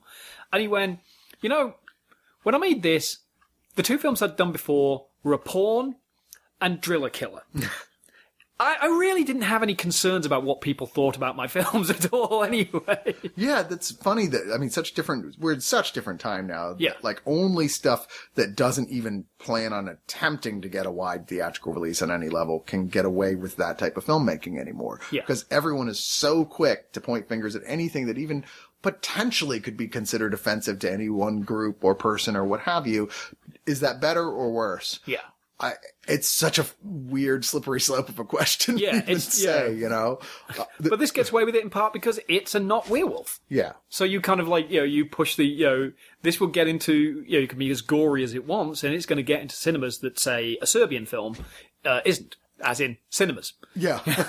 yeah, right. You don't need to see a Serbian film for the record. I, well, I'm one of these people. I, people have asked me because I saw the original uncut version. Oh, good lord. There's an uncut Mm. There's version. an uncut version. Uh, it's about ten minutes longer. Uh, yeah, that I had to squeegee my eyes after that. And various people have said to me, "Uh, is it good?" And I've, you know, I've had to say on a person by person basis, you, you can watch it. You really don't need to watch it. You don't need that in your head. I mean, I think it's a it's a great, brilliant political satire because um, I've got family that lives in the Balkans, and I know a lot of the, the political background, and I go, this is a political commentary. Um, Beast Within, not so much. Not a it's political just, it's just, commentary. you know, uh, unless it's, it, it, the political commentary is don't go to Louisiana. At least not in the 80s, anyway, Yeah. apparently. Where, Or the 60s. where it's, I mean, it's lovely now, but really back then, it really was like, you know, every, everywhere in the South was just, you know, it's the South, don't. just, just don't. You know, you know clearly which side of the Mason Dixon you want to be on. So. Can you believe this is actually based on a novel? I think, no, I think it's based on a book. I don't think we could probably say it's a novel. I think novel is, is giving it a gravitas and a kudos that it probably hasn't earned. Yeah, you're probably right. Uh, and, and this was surprising. It was one of those ones that got a wide release, but honestly, it's okay. It's okay. And the film score was actually well thought of by, it was the last one by Les Baxter, uh, who thought it was one of the best ones he ever did, actually. Apparently James Horner was rumored to have contributed to it as well. Uh, but Did, did it have that, that same sting that James Horner puts in absolutely everything dun, dun, dun, The, dun. which I just I discovered because a, a friend who is a huge James Horner completist, and everybody refers to it as the Aliens sting. And he Right. said, no, actually, he reused it in Aliens from something else. And he just keeps reusing this one thing. So everybody goes, "It's a James Horner score." I recognise because it's got that Alien got sting, alien and sting. it's like, no, it's actually older than that. So it's probably in here somewhere. It, it, it, we can prove whether it really is. Let's go and see whether we can go. That's from Aliens. Oh yeah, James Horner did a Just, bit of this. yeah, score." just have So- one of those like things that uh, reads music on your phone that tells you what song it is, but that's programmed just to look for the James Horner sting. You just leave it on when you're watching movies, like, oh look, James Horner contributed to this score. uh, anyway, not a lot in the in the way of bonus features on this one. Actually, they kind of left this one down with a few radio spots, original trailer, and two audio commentaries, which I guess is nice if you're one of those people who likes to listen to commentaries on even the the B minus films that you own. Sometimes they can be the best thing about about uh, when when Shout Factory put out the Burning a while ago, and the commentaries on that are phenomenal. Are well, they? Well, Okay. well worth. I did not listen to those. I'm They're afraid. very entertaining.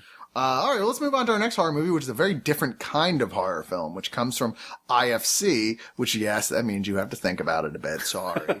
uh, called Berberian. Is uh, Berberian? Berberian Sound Studio. Yes. Uh, what an odd concept for a film starring Toby Jones, who is this the first time? This may be the second time he's ever been the leading guy in a movie, right? Yeah.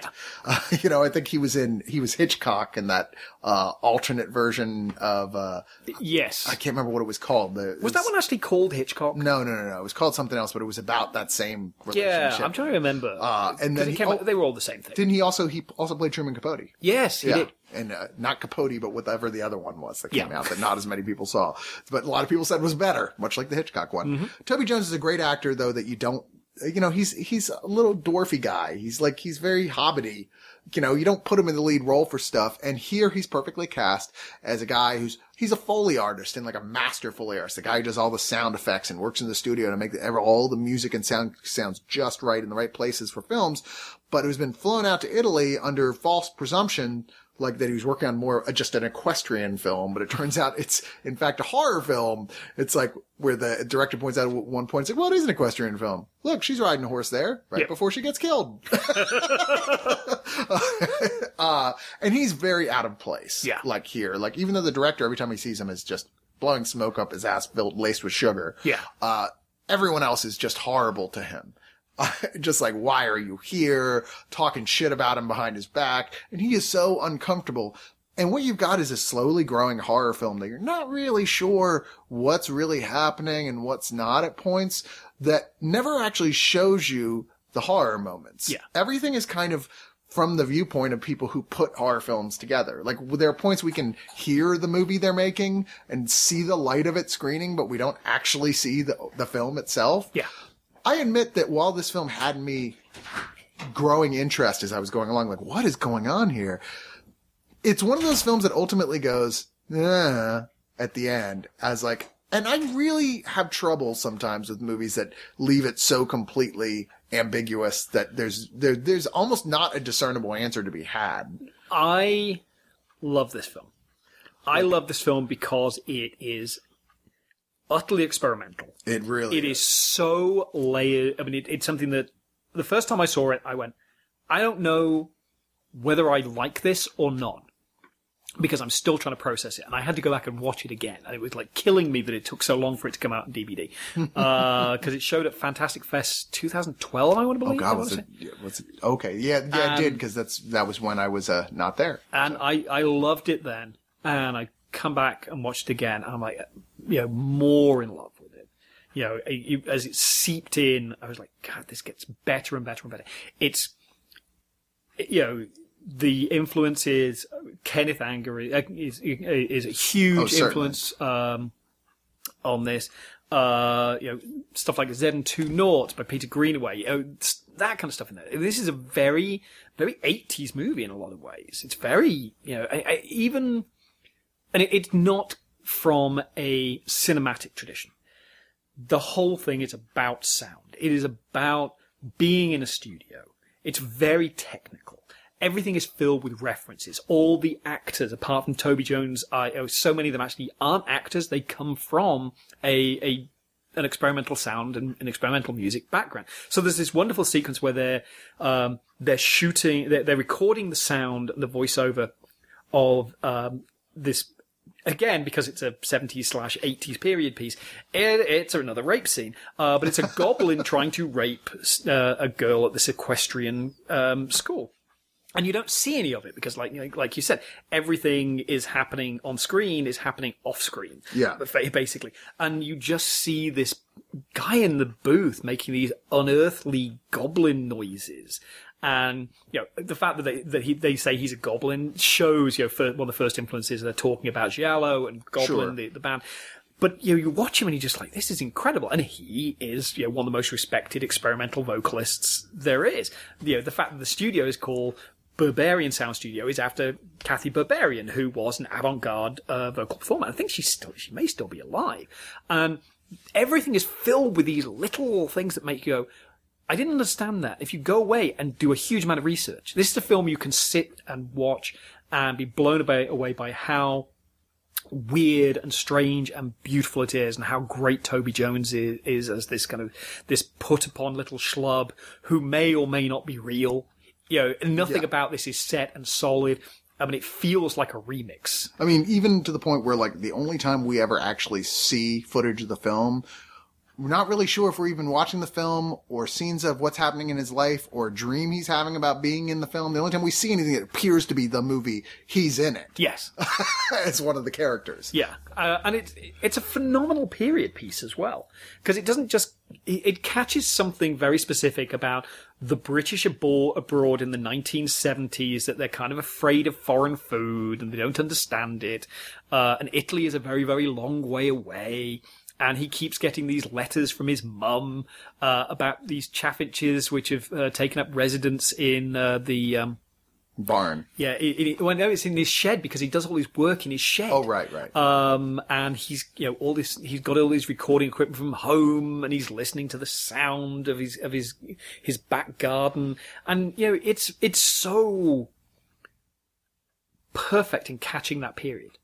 And that's really, you know, there's something astonishing just about how accurately it recreates, you know, velour and velour suits and everybody smoking all the time. Oh, time. constantly. Um, and it, you know, I, Except for him, who is so, once again, constantly out of place. yeah, and he's, he's there, they're all there eating pasta and he's there with his small sandwiches. You know, it, it's really, it's a film I could probably watch three or four times again in the next week and get something different from every Wow. time.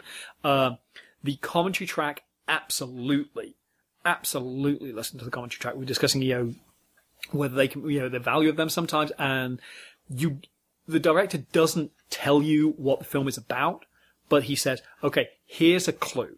And here's another clue, and here's another hint, and here's another suggestion, and watch for these beats, and watch for these rhythms. And still says, you have to work at this film. Right. Um, And I don't, I like a puzzle film. Oh. And I've only seen this the once. Yeah. And I unfortunately was watching this once again late. I wasn't tired, but I had to have the sound a little bit further down than I probably should have for a film called Berberian Sound Studio. oh, so blasting. watching the subtitles. particularly because the, there's some moments where the sound, yeah, the volume just goes through the roof, and it's meant to hit you. And it's it's it's. I, when I've talked about this before, I said the uh, the the thing people forget about modern cinema is that modern cinema is about vision and sound, and so many films about the history of cinema, you know, stuff like Hugo, they they talk about the visuals. And they kind of forget that the big what has really changed as much as anything else you know is is the sound and what you can do with sound and you know you watch a film with a good THX setup and it's it's a completely different experience to Completely watching it with some bad Dolby down at the front you Yeah, know I good surround Tell people it's so cheap and easy to set yourself up, with at least a basic surround, not even a 7-1 or anything, but Yeah. you know, and it changes and, and it changes your entire experience of watching a movie completely. Yeah, I remember the first time I saw something with really good surround in, in in the cinema, and I was like, "Holy crap!" And like, you know, that's why you know they the the magic seat in any cinema is center seat two thirds of the way back hmm. uh, because that's where when THX and everybody else sends their sound guy uh, sound folks out to configure the the, the stereo. Right. That's where they sit. Right. And that is the magic point. It's also like the perspective on the screen. That's where, if you can get that, inside knowledge, folks, if you can get that seat, go there because the, the film will never look better than it hmm. does that moment. It will never sound better. Hmm. And it, you know, films aren't, films aren't silent anymore. You know, No, well, except for the artist, but well, yeah, but even, even that's not, you know, Yeah, there's a moment. is, but not. Um, I, I, I will say I think that this is for a very select audience Oh, to be yeah. sure. Uh, you should know that by now by hearing this. I mean, it's really like if you really like Giallo a lot, this is interesting that it's about sort of like that period of time, uh, you know, behind the scenes really, but in a dream logic sort of way. and it does talk about like, you know, the, how the people who made that films were artists and whores at the same time. Oh, totally. The Yeah, guy's like, the director at one point uh, says, don't ever call my film horror. It's not that simple. And then the very next scene calls his own film horror. Yeah. it's like, you, you're just, you're kind of up your own ass, aren't you? Yeah. But anyway, we've got to move on. Uh, I know that uh, it seems like there's much more you could say about this one. Oh, just just waylay me at a bar and, I'll, and give me a pint and I'll be like, and another thing. one more thing. Let me tell you something else. Uh, oh, uh, for anybody, who, by the way, who's still wondering uh, who Toby Jones is, if you don't know, because we named some obscure stuff, uh, he played Armand, uh, Armand Zola, the um, the evil scientist in, Captain, America, America. the First Avenger. But he's also one of the uh, the guys providing commentary um, in um, uh, oh, Catching Fire. Oh, see, I haven't seen it. Uh, well, he's in the first one as well. Um, Um, Doctor Who fans, he is the Dream Lord in the episode Amy's Yeah, Choice, and he- he, was he's- he's the in- voice of Dobby the house elf in the Harry Potter film. Uh, yeah, we can't hold that against him. But yeah, he's also in the Hunger Games. But he's he's the one who's wearing the the terrible white um the white wig that looks like he mugged Will Ferrell's character in Zoolander. um, Uh, I- I- and he looks ashamed to be in that film. He really has this element of like, I, you know, this is a really great film, and I look like a cretin in it. the Truman Capote film was Infamous that I was thinking Ah, of, and the yes. Alfred Hitchcock film was The Girl. Don't get that mixed up. There's another film that came out, I believe, the same year called The Girl. It's a very different movie. uh, but, you know, he was in The Mist, W, Frost Nixon, Tinker Tailor Soldier Spy. He's a very good actor. So, worth a look for his performance, certainly, if no other reason. Let's talk about a film that is more questionable about whether or not it's worth a look, and that is The Rooftops All you, buddy. uh, certainly one of the I even odder doesn't really do it justice because it's not one of those films that's just setting out to be odd.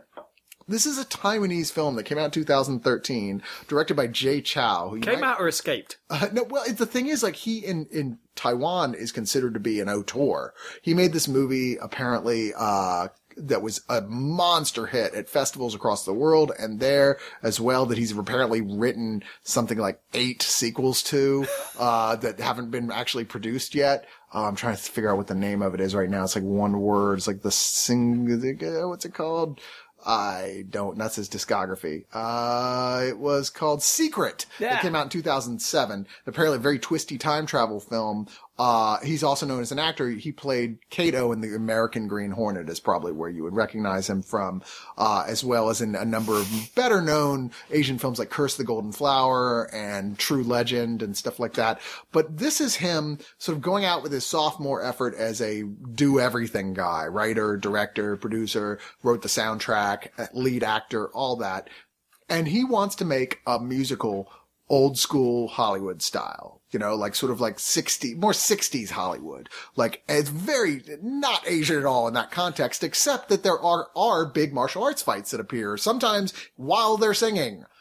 So it's kind of the reverse of a Bollywood movie, It where is. in a Bollywood movie they'll you know they're about to have a fight and it turns into a dance routine. Yeah. Here, a dance routine turns into a fight. Exactly. Yeah. Uh, and in fact, it's much less, uh, like a Bollywood film is it, in musicals, it's very own, its own style musical. I would never compare those to the way of Hollywood musicals.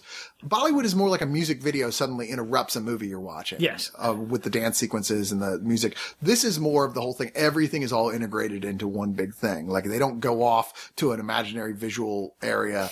They are da- singing and dancing in the confines of the space that the story is being told completely. So it's more like Umbrellas of Cherbourg with more fighting. perhaps. uh, now, the biggest problem with this, which is actually a very in- inventively set up, it's very colorful, it's very beautiful to look at at points, it's neatly edited, it's got cool special effects, and even very catchy songs, although very short. It's got like those Disney musical level songs, they're like they're under a minute, and you're like, Really? I was just starting to get into that. But the biggest problem is that the story is just kind of eh.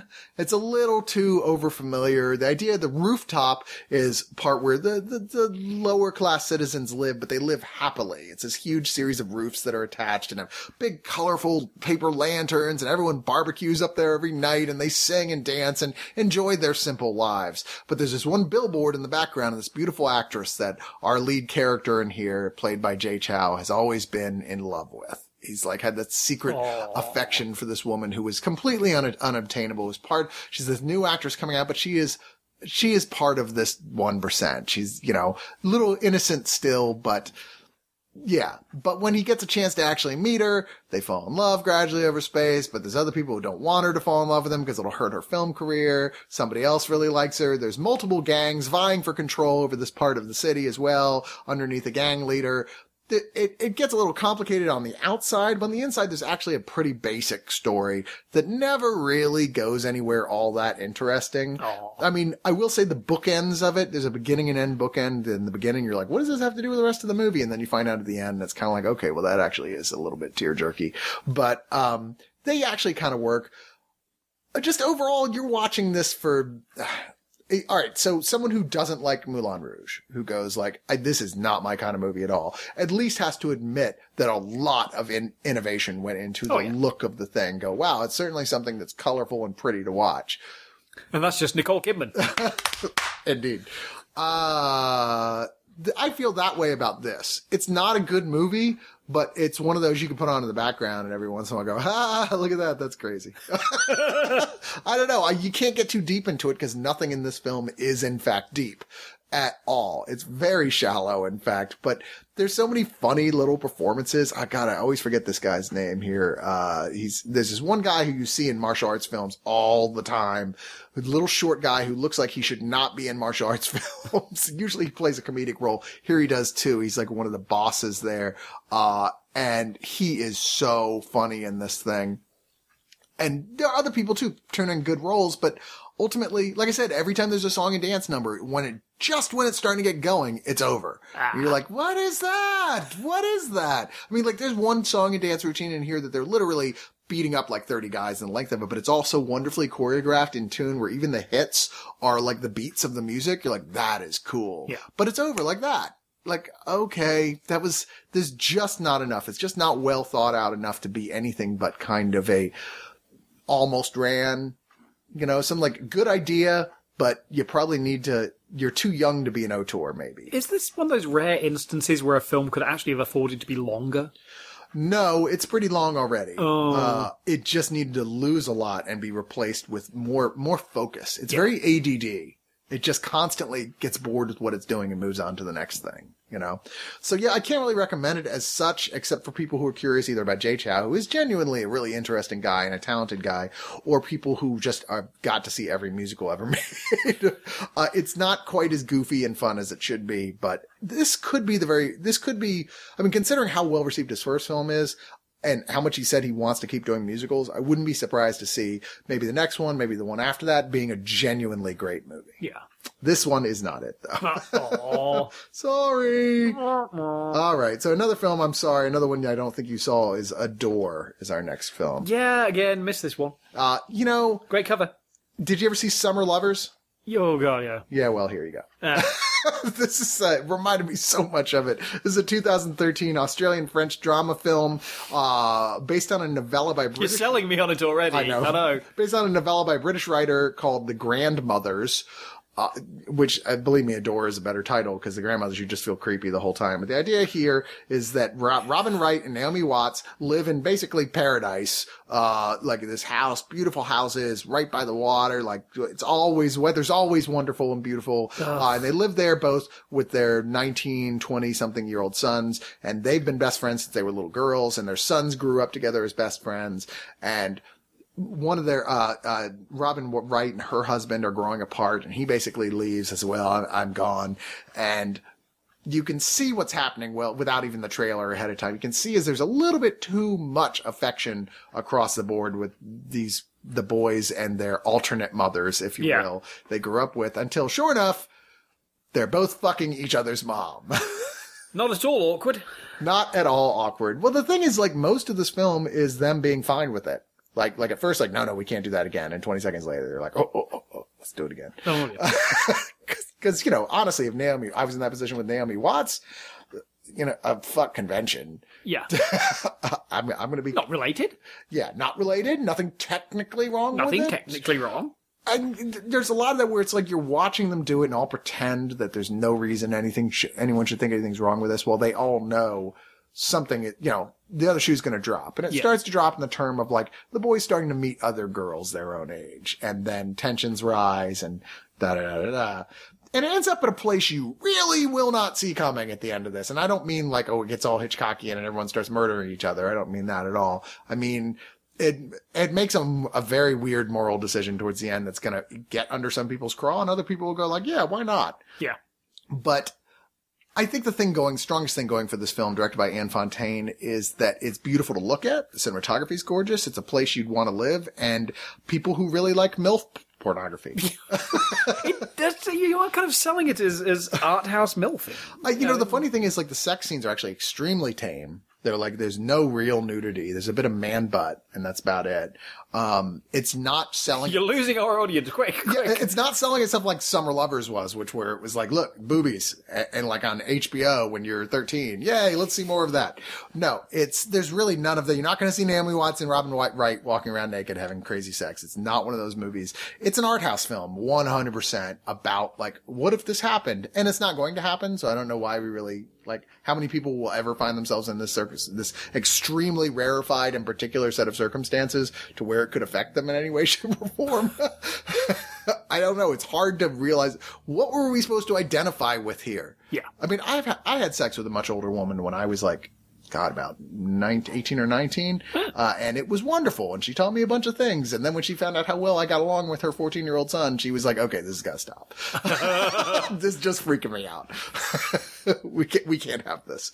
So I guess that's the best as I can come to identifying with this. Ultimately, like I said, good performances by everyone involved. Uh, on the whole, I thought one of the young sons is a little too broody for his own good. He's hoping to get in whatever comes after Twilight, I suspect.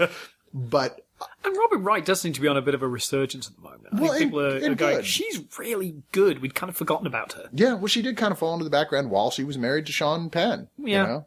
She kind of let Sean Penn take the lead on that one. Yeah. Uh, and now she wants to be in lots of stuff and she's a great actress. She has that sort of very old school Hollywood presence thing Yeah. going for her. Like she's kind of regal almost. And I think that kind of hurt her for a while because people didn't want that. And now she's reached an, a- I think A, the, the needle's swinging a bit back that way, but B, I think she's reaching the age where sh those roles are there for her. yeah. Um, you know, so I think, you know, it's probably, I, I, I think the next few years, you know, post House of Cards, um, you know, we, we might see her get a role that's going to get her best actress, at least nomination at Yeah. some point coming up soon, because she's getting that age. She's exactly the right age where she's still gorgeous, but she can play a, like a, that perfect age group for women where they do get those best. a- and Maggie nods. Smith can't last forever. No, no, No. Dame Judi Dench can't last forever. Don't tell Hollywood they'll cry. I, I'm crying just thinking about it. Hell, I'm crying just thinking about Philomena, but that's neither here nor there. Yeah, mean, we'll review that some other time. anyway, honestly, this should, it's not even it should have been better. It is what it is. There's nothing wrong with it. What, it doesn't do anything wrong along the way. It's just kind of what, who are you selling this to? Like, who is this for?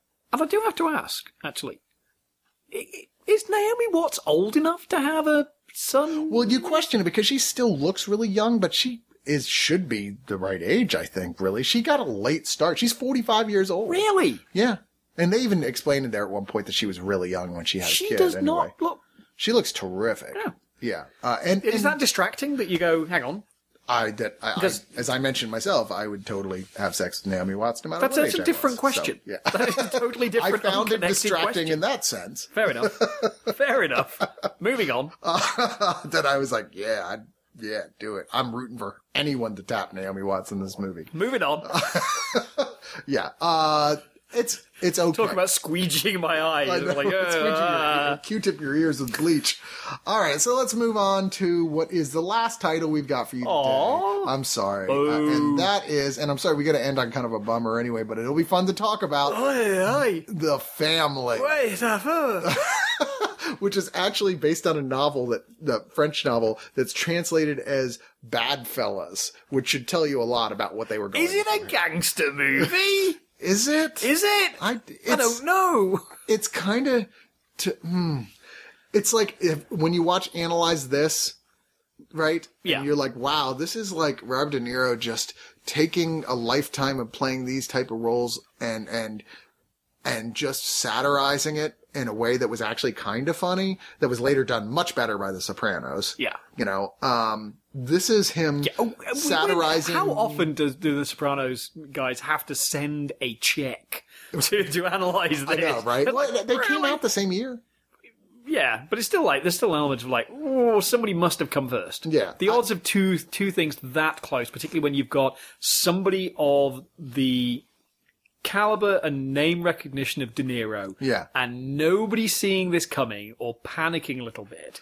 You know, this it, it's like you know, ants in a bug's life. It's not an accident. Something uh, from what I've heard, The Sopranos was in development for a long time, Yeah. and that this was one of those like they knew HBO knew they were onto something with it, and this was because you even watch analyze this, which is kind of funny, and it feels slapped together. Yeah. you know, whereas Sopranos decidedly, at least the first two seasons, did not feel Yeah. slapped together.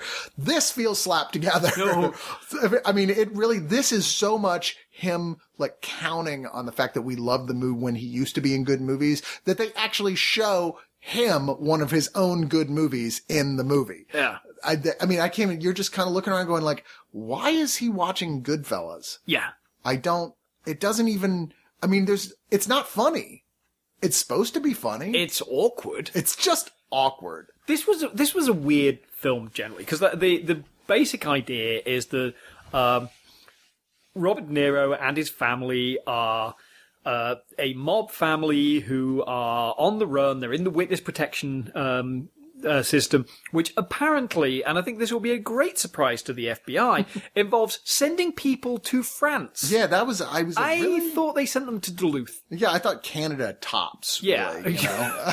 I, th- I think within sight of Canada, I think like the the back end of Detroit, where you can look across and go, ah, I wish they- I had healthcare in a house. saying here at one point like they previously were in the Riviera. I'm Yeah. like, I will gladly go murder a bunch of people for the mob if I can get a house paid for by the government to, on the French Riviera. Yeah, and, and so they get sent to to Normandy because they screwed up their their last uh, location, and they're sent to this this kind of uh, middling little town Yeah. where they decide to um, be slightly more obviously mobby and dangerous.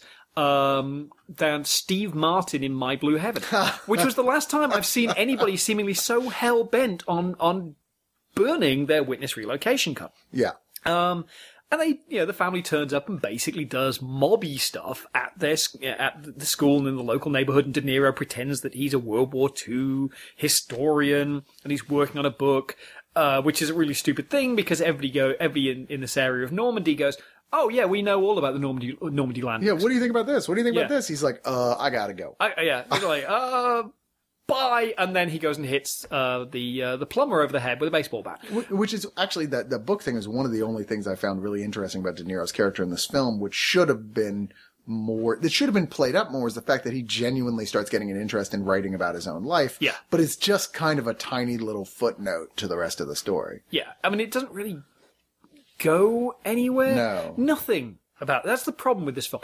There's there's so many things that could have been done really, really well, and I think there's eight different scripts of the family, and it's like they took scenes from each one and they're vaguely interlinked. Uh, it's not Hmm. They even did an exquisite corpse with them, it like really, naked I was actually, you know? that is exactly what I was about to say. It's not even like it was script polished. It was really like they gave the outline to a whole bunch of different people, um, and said, write this script. And it is so tonally all over the place. Now, normally, this, this would be okay because it's Luc Besson directing and Luc Besson I, I think does a better job of wrangling weird all over the place tone in film. He does, and there's And certainly films where he's really made it work. Like the for me, The Fifth Element is one of those. It's all over the place. It's a mess, but it's a glorious mess. Yeah. This is just a mess. Yeah. It is so weirdly wrong. And character motivations are all over the shop and subplots don't they, they tie back in, but they're not really anything to do with anything. Um, There's a lot of unevenness towards what they're doing with each character in the family too, is they're trying to give them their own little stories, but some of them literally just peter out completely. Like Michelle Pfeiffer's get started, but do you remember what it came to? Because I don't. I remember there's a start where she blows up a local French market because she's pissed. But other than that, what does she do except bitch at De Niro for the rest of the movie? uh, and make pasta. Yeah, and make pasta. Make yeah. pasta and, and distract their handlers. Uh, Uh, as and, well, uh, like the, the teenage son in here seems like he's going to be an interesting character. He's the guy with the, the, the brainy mob guy who's like setting up like protection gigs and stuff like that at school. And you're He's he's Steve McQueen in The Great Escape. He's, Right. He's the fixer, and he's phenomenal in, in this. No, no, it was James Garner was the fixer. in- Right, James Garner, you're right. And he, and, he, and it's that he does, and he's like playing everybody off against each other, and that. That would have been a phenomenal film. You know, this this nasty little child from American child with mob connections who gets dropped into a French school and just ends up running the place would actually have been a much more interesting film. Yeah, especially like if you take that and you put it in this film, you're like, that should play into how uh, they get out of the inevitable, inevitable part as we see coming all the way to the film where the mob finds where they are, sends their people. The mob, which, which seemingly was imported from 1952, Right. but it has nothing to do with anything. Yeah. You're like, at that point, it's like, no, no, that was just so we gave him something to do during the film. That was it. It doesn't play into anything. Well, why did you spend so much time building it up if it just hangs there and there's no, the kid never learns anything. He's never punished for it. He never succeeds because of it. It doesn't do, have anything to do with anything. I mean, and, and the same thing with the daughter, who has this plot line where she turns out to be, you know, you think she's going to be manipulative in the same way, and then it turns out she's extremely violent. Yeah, she has a Um, very big anger problem. But then they get they just to get rid of that completely to have her suddenly fall in love with like a, a, a teaching assistant. Yeah. and like make her all where she's all about teenage love. Like like literally halfway through, she changes into an entirely different character Yeah, in the script. with no motivation, and then suddenly in the in the third act, she forgets about all of that as well. Yeah. like, and she's like, "Oh, I'm just going to go and shoot a bunch of, of, of stereotypical mob guys who I'm absolutely convinced Seth MacFarlane must have written them because whenever he does like his spoofs on mob stuff. Right. He's all like, yeah, forget about it. And they really are like that. They're completely stereotypical. Did you get to that moment where they go? Uh, or there's so many like drop plot elements. There's a point they make a point of telling you early in the film that Robert De Niro, the only guy he would never ever snitch on, even though he snitched on everybody else, was the one guy who was played by Big Pussy from The Sopranos. I forget Yeah. the actor's name. You know, recognizable mob actor. It's like I would never ever do that, and he didn't. And they do finally bring that guy back into the film just briefly enough to have him do something that has absolutely nothing to do with that fact and doesn't play into what we were Yeah. told about that earlier at all. So why did you even bring it up in the first place? There's lots of shit like that throughout Yeah. this thing. They're not red herrings. They're bad writing. Yeah. This is either five or six good script polishes away from being a good film, or five or six good script polishes too far past being a good film. Right. This is. I mean, I can see why De Niro took this because he's kind of lazy these days. uh, I mean, he's still got chops. I, I would he's- argue he's- it's not even laziness so much as that Hollywood doesn't know what to do with him anymore. Yeah. I think that that's why he just he's taking the lead role in a TV show now. Uh, for I want to say uh, Showtime. I can't remember. so. But uh, it's like because everybody, all the interesting characters are being written for television now. Yeah. Uh, Hollywood execs sees De Niro, and all they see is characters like this. Yeah. Uh, the last good film I saw him in. Silver uh, Linings Playbook. Silver Linings Playbook. Yeah, he was fabulous in that, but he was a supporting character in that. Yeah. The last time where he was a, a main character, I think, was probably Stone. Good lord, which yeah, you're probably right. Which is phenomenal, and eight people saw. Yeah, And I loved every, Stone. Oh, it's great. Every Loved it. cast against character, and if you haven't seen it, it's um, De Niro uh, as a. Um, uh, oh, is he a prison warden or is he Uh, I believe parole officer. Oh, no, he's the parole he's the officer. parole officer, He's the that's parole right. Yeah, officer. Um, uh, working with, uh, uh, and he gets he falls in with Mila Hovovich. Is it Hovovich? I've always said I Jovovich. I can't. See, I can't tell. I was saying. I was saying Scarlett Johansson for years because that's how if she was from Scandinavia you would say it. But then they're like, no, it's Scarlett Johansson. I'm like, if you okay, I'll say it that way now, but it's it's wrong.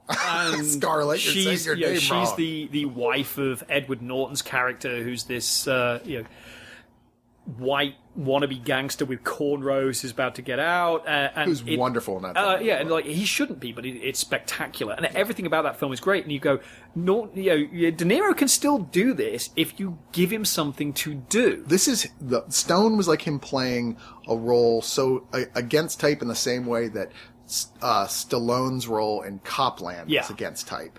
Where a lot of people didn't really like that movie when it first came out either because they were a little like, I don't want to see that character in that same sort of part. And I think that, like, honestly, he's just not being offered interesting parts anymore because they, a lot of people get trapped by their own niche. And I think that's what happened to him. You there. know the well. I mean, I, I, in which case, what he needs to do because he's got the money and he's got the leeway is do what Pacino is doing. And you hate to like put them in the same sentence all the time, but Of course. Pacino is going. You know what? I'm going to go off and I'm going to do Shakespeare in the Park and I'm going to make two different versions of the same film. I'm going to do whatever the hell I want because I've got that leeway and I'm going to retain my credibility Yeah, and do what I want to do. I mean, and you uh, really feel De Niro's not. Pacino's done a couple film stinkers too. Like, I Oh think yeah, they've he's both, not got. They've both been in films with 50 Cent at this point. Yeah. So, I, you know. But you got, you know, but uh, then Pacino will, go- will go, oh, I'm going to do something that's still got some credibility. And I think De Niro's taking a little bit longer. I mean, and his role in Stone really was a Tommy Lee Jones role, uh, who sadly also turns up in the Yeah. family in That's the most thankless role for such a good actor who you felt could have really brought something to this Yeah. part. He's basically playing his Men in Black character. No, it's oh. well, I mean, what was that horrible one that he shot at UT, um, where he's the FBI guy protecting the sorority? Oh yeah, ugh, yeah. I don't remember the name of it, but I know what you're talking about. Yeah, Um, this is the most embarrassing thing he's he's done since that when he's obviously just been hired to be Tommy Lee Jones. right. It's Uh, nothing. yeah, I. The thing is, there's so many moments in this film, though, in the family that are that do make me chuckle, or I do go, "Wow, that's cool. Where's that going?" They just don't ever go Yeah. anywhere. De Niro has plenty of good moments in this film where you're like going, he's not over top, over the top, uh, doing the like Italian mobster thing. You know, he's not going, ah, give me some gabagool. He's not, he's not doing that shit at all. Say that again. hey, give me some gabagool. that was better than half the actors in this. Uh, it's like there's so. It, it keeps being interrupted by the sound of the phones going off as people phone it in. so it's like it's it's so. I- You, you got to wonder whether they knew what kind of film they were making. It's n- it it could have been a really fun, over the top black comedy. Yeah. but it's not black enough. It could have been an interesting drama, but it's too funny. But it takes it. It doesn't. Yeah, it doesn't take itself seriously enough. And the worst of all is that you're supposed to have sympathy for these people in their situation. They've been in the situation for a while, the fish out of water thing, because everyone there is really rude to them right off the bat. There's that whole generic, oh, the French are a bunch of assholes thing, which is not true in my experience. Yeah.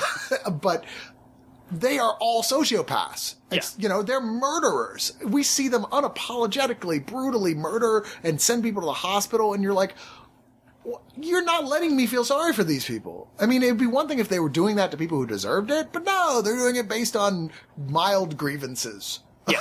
and it's graphic about it. Like, it's very hard to like. and you're not even people. sure how many people they kill. No. Like there's just like like you said, you know, they just blow up a supermarket. Yeah. For for no reason Yeah. whatsoever. Somebody talked a little smack. Okay, let's blow it up. Really? Is that no? Okay, it's not. These aren't real people in those moments. And then the film keeps wanting to sell us on these like little tiny personal moments between the characters. Go, but no, they really are real people. Look how they're suffering. It's hard to care. Yeah. And and this whole film is hard to care. No one will remember this movie was even made a year from now. and it was incredible that this thing snuck out. yeah. and nobody saw it come out, and it did surprisingly well at the box office. So I think they probably went, if we don't tell anybody, then they can't hate it. And it probably duped some people who went, oh, uh, De Niro and Michelle Pfeiffer, how bad can it be? And they came out and went, oh, I know exactly how, it, how bad, bad. it can be. Yeah. uh, this comes out with just a few extras, of course. 10 minute EPK thing of making the family. Uh, the many meanings of fuck, because they say it constantly in this movie, and in fact, even comment on the fact that they say it constantly in the movie in a case of extremely poor comic comedy writing. Uh, and then the theatrical trailer. So even in, in terms of extras, there's nothing worth drawing you Yeah. here. But that makes But it does come in a two disc edition. Oh yeah, you can- because, you know, you can get it on DVD too. if. Is there was there even an Ultravision or whatever you call it? Oh yeah, there's an ultra. Yep, yep. It's, Ultraviolet it's, or yeah. Although weirdly, they managed to do the thing where, um, you know, they unlike some people who do ultraviolet on a on a second disc, they just go, "Here's the code." Yeah, that's Like just. Just That- do that. We're, we, we're not even going to try justifying more damage to the environment by putting a third disc in here. Just, I uh, never just really accept it. understood why they would anyway. You don't. There's no situation in which you would really need the code. I mean, you can't. There's no situation in which you really need this film. Yeah, that's true. So it's pointless either way. Uh, but you know what? That is the end of this week's Digital Noise. I want to thank Richard Whitaker for joining me. Thank you. all. Thank you so much. Uh, I'm next week. The part of Brian and for Everon will be played by Richard Whitaker. Oh. No, no, no. I'm sorry. We love you, we Brian. Will, we will have you on here on a show with both of us at some point. That's for sure. I don't believe they are two of you.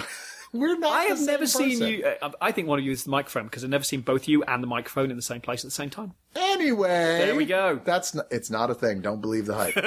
uh, you can check out Richard's writings at austinchronicle.com. Is That that is correct. Uh, where you are in the movie section, right? Reviews anywhere where they need me. You just did a, uh, a review on the Devil's Blackbone, ba- not Blackbone. That's, Devil's- a totally different movie with the Pam Grier. It was excellent.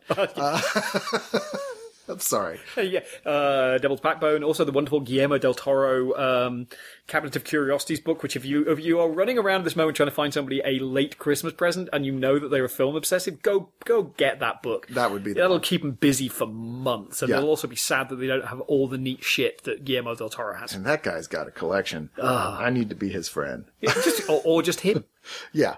We'll just skin him and wear him as a suit. I think both of us could hide inside of him. Oh, sorry, he's, he's got a bit skinnier now. I mean, he's Did not, he? he's not Peter Jackson level like. I was gonna say, like, like Peter, the secret to losing a bunch of weight is making a Lord of the Rings film. Uh, I, I still personally have a theory that you know the quality of Peter Jackson films is directly related to his weight. really? Because they, because I, I love the whole first trilogy all the way through.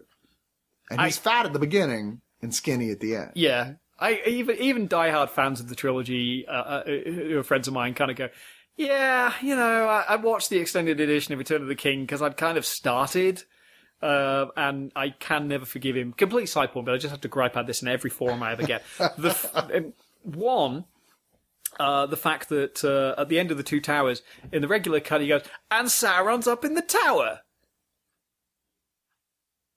Let's go and do another film. And it, like never deals with it. Just Right. just walks off. It's like it never. It's like what the hell? How is that not That is something just- you thought yeah, should have been in the shouldn't, theatrical? Shouldn't this be resolved? Yeah. Uh, and two, that he takes The Hobbit, oh, which is you know smaller than any one book in, in the Lord of the Rings, is turning into three films.